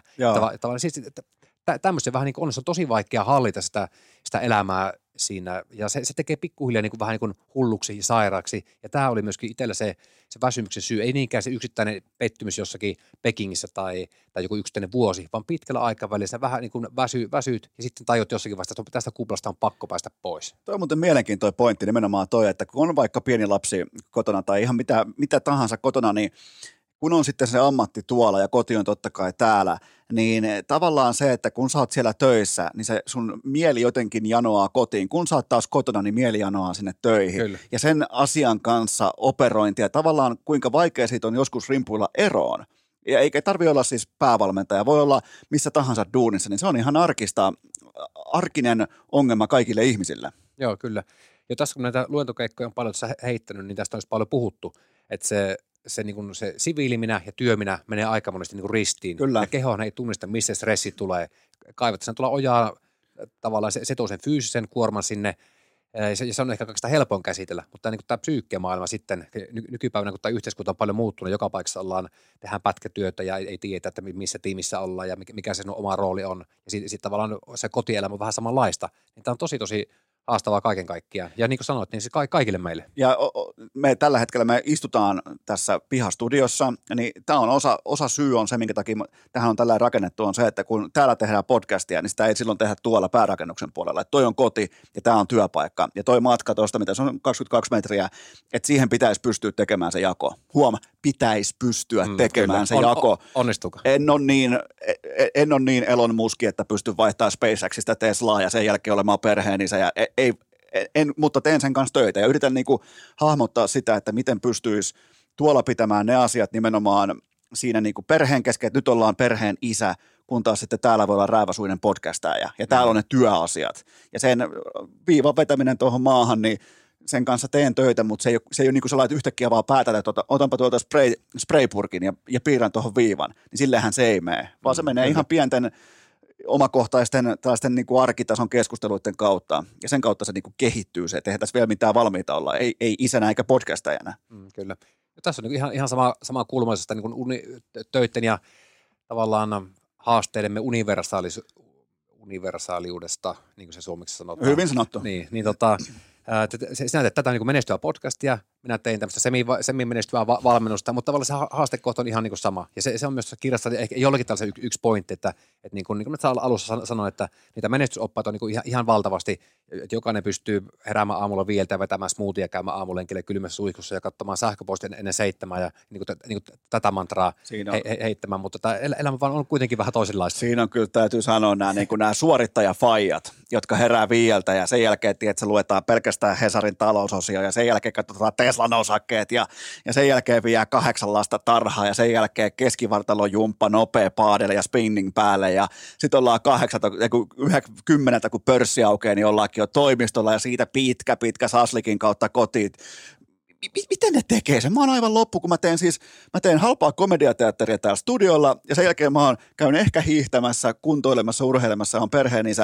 Mä oon ainakin aivan loppu. Mun ei tarvi edes esittää mitään, että olisi jotain niinku, että et, et, et, ei, ei siis ei palakaan. Sitten, ei mä nostan hattua sellaisille ihan niin kuin tavallisille perheen äideille ja isille siitä, kun ne jaksaa vaikka neljänkin tai kolmen lapsen kanssa sitä rumpaa, kun mulla oli niin kuin yhden kanssa meinaa konepaikoin tukehtua. Mm, kyllä, niin, niin tota, on paljon opittavaa siinä, mutta se mua, mulla ei niin kuin heru minkäännäköistä tällaista sanoisiko niin kuin tällaista fanaattisuus suhtautumista näihin, jotka hehkuttaa tuolla pitkin somea, miten ne niinku sitten laittaa niinku niskaa likoa, että täällä herätään viieltä joka aamu ja, ja että voittajan tunti siitä haltuun, niin mulla ei ole siis minkäännäköistä sympatiaa. Sellaista Joo, niinku, niin pakko ihmetellä, miten he jaksaa. niin, tai että miksi siitä pitää tehdä siitä asiasta, joka todennäköisesti johtaa loppuun palamiseen. Minkä takia siitä pitää tehdä hittituotetta, jonkinnäköinen niin sankarikuvasto siitä, että kuinka nopealla askelluksella ajat itse loppuun sitä mä en niin kuin ymmärrä. Some, se, somessahan haetaan tietenkin, että kaikki pitää siellä, ihmistähän keskimäärin postaa someen sitä varten, että ne haluaa johonkin asiaan vahvistuksen, omalle mielipiteelle, omalle näkemykselle, omalle elämäntilanteelle, omalle rahatilanteelle, mille tahansa. Siellä haetaan vahvistusta, tietynlaista niin kuin validisaatiota sille, miten sä teet tai oot. Niin tämä perustuu tällaiseen tavallaan, että... Mm, kyllä, kyllä, joo. Tämä taas hitusen verran astuttiin, astuttiin niin kuin kirjallisuudesta sivuun, mutta, mutta ihan vaan tuohon kiinni otan nimenomaan siitä, että sen työpaikan ja kodin viivan vetäminen ja sen kanssa työn tekeminen, se on aika arvokasta. Mm, kyllä, joo, se, tota, joo näin se on, ja siitä on myöskin niin tärkeää puhua, että kun tämä, on, tämä öö, kehystämäsi kuva on ollut pitkän aikaa Framilla, se on onneksi käsittääkseni jo hieman sortumassa, että ihmiset tajuaa sen, että tämä, niin kuin, tämä ajaa väistämättä uupumuksen. Että semmoisia niin. niin friikkejä, ketä sitä pystyy tekemään, niitä, niitä on ehkä yksi miljoonasta, mutta, mutta joo, että se, kyllä tämä niin ansaitsee rehtiä puhetta. Kyllä, kyllä. Tota, otetaan täältä vielä lisää. Mulla on täällä kuule vaikka mitä jännittävää vielä. Äh, vielä. Nyt ollaan puhuttu yhdistetyistä, ollaan puhuttu äh, pettymyksen anatomiasta.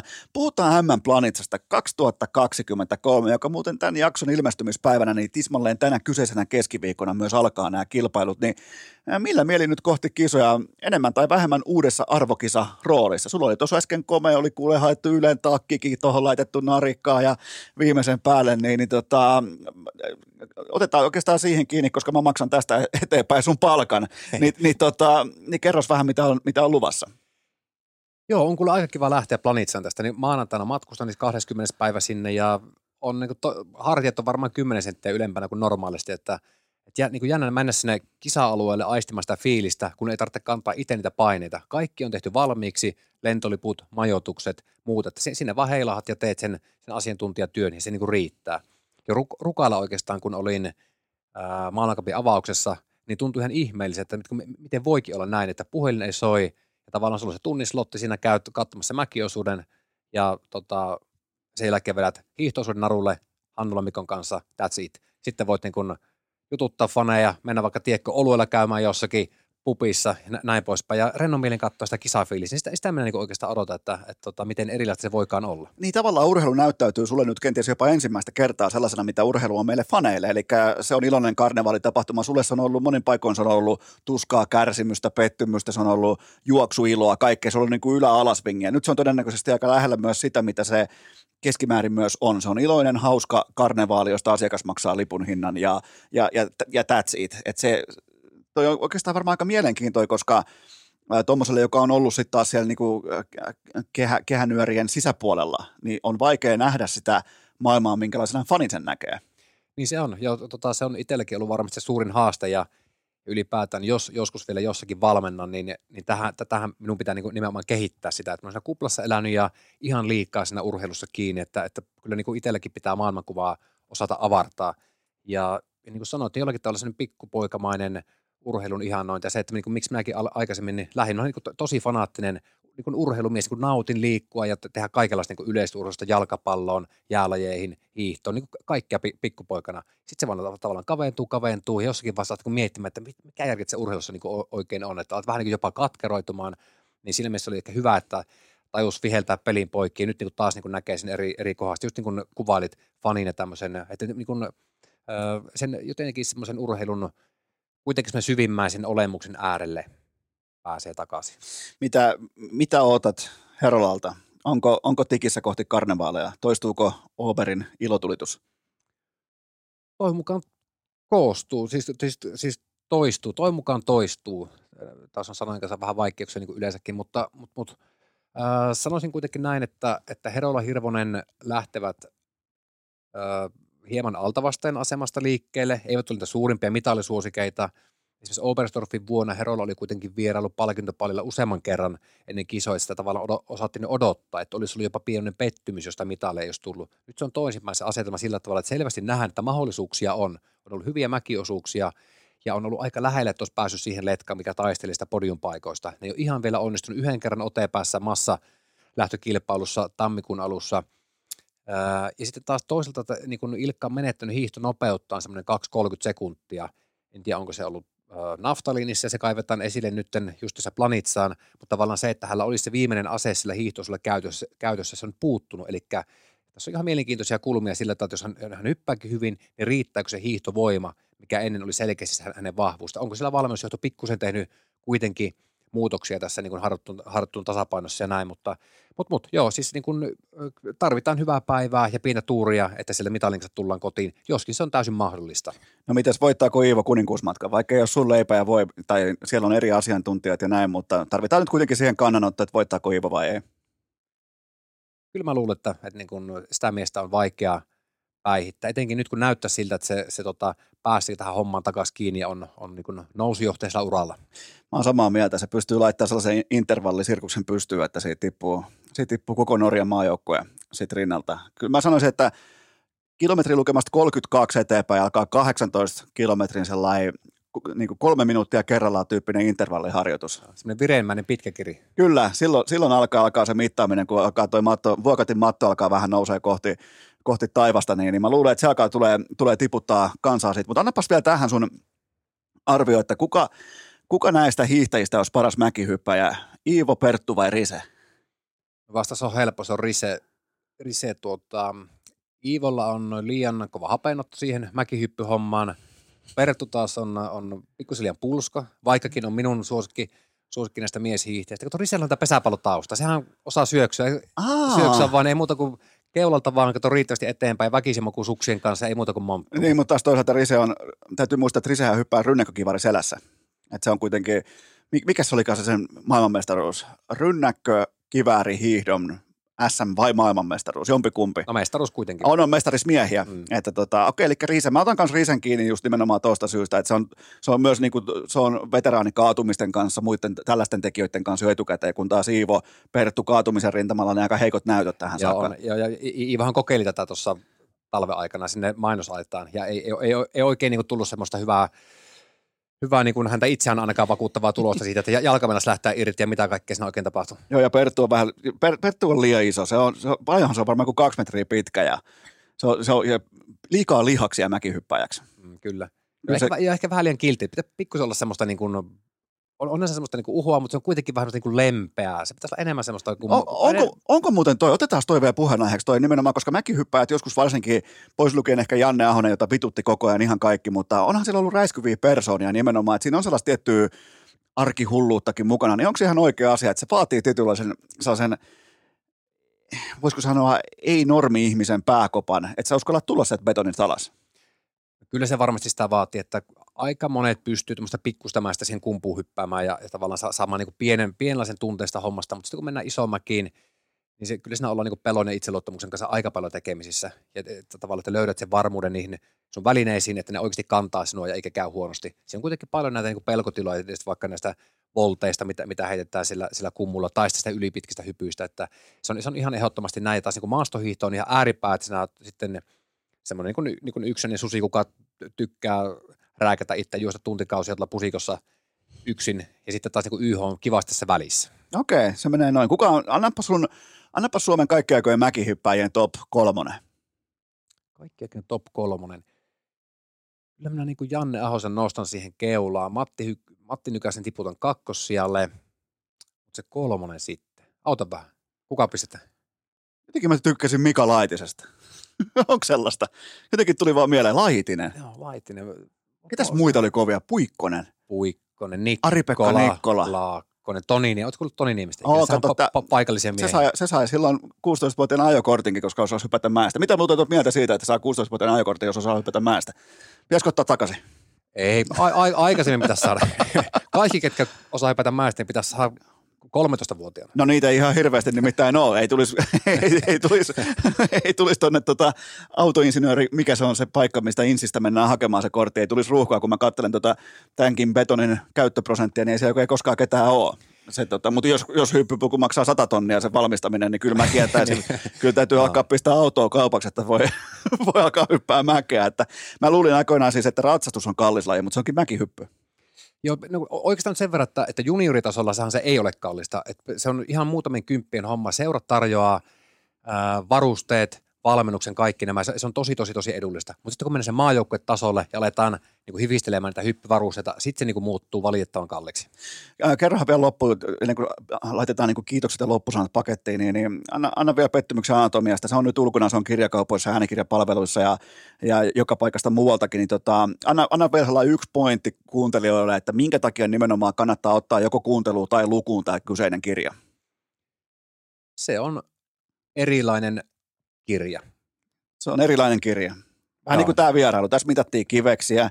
Tässä on joka lähtöön nyt ollut. Että, että kyllä tässä on niin kuin, täytyy sanoa, että mäkihypystä on opittu. Mäki, ylipäätään tämä koko tämä, mä olen tämä silmät pyöreänä kuunnellut tarinaa mäkihypystä ja laji, jota en siis en vahingossakaan katso. Ja, ja, tota, ja sitten kun tulee vanhoja omia lapsuuden muistoja mieleen, kun ty- kävi vaikka tuolla betonissa, laittoi oikein kunnon tumput käteen ja taputtamaan sillekin Anne Ahoselle ja kumppaneille, niin tota, ja oli myös Toni Nieminen, oli silloin, oli ihan omassa primissaan, kun mä olin kymmenenvuotias, niin, niin tota, tässä kyllä opittiin kaiken näköistä. Onko jotain, onko loppusanoja, tota, totta kai pettymyksen anatomia, niin se on nyt aika hyvin tässä jo perattu, mutta onko jotain, kuuntelijoita jotain tiettyjä loppusanoja vielä tähän?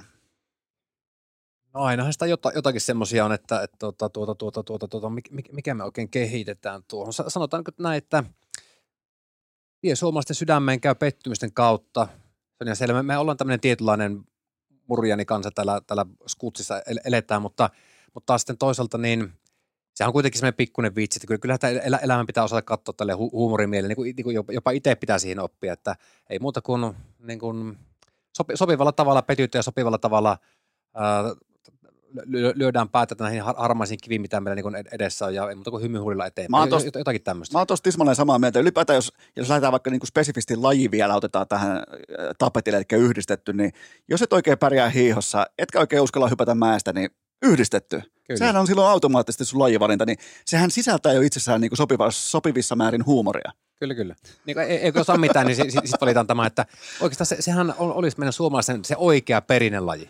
Mä oon samaa mieltä. Vähän niin kuin sellainen vahva 8 plus kaikesta, mm. niin silloin laji on yhdistetty. Kyllä.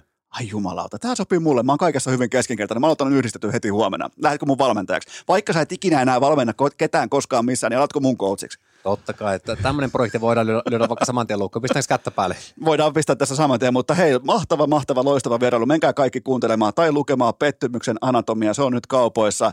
Kiitokset tästä, Peter Kukkonen. Kiitos, kiitos. Mukava oli. Ja kaikille kuuntelijoille loppukainen, että ihan normaalisti perjantaina jatkuu. Cha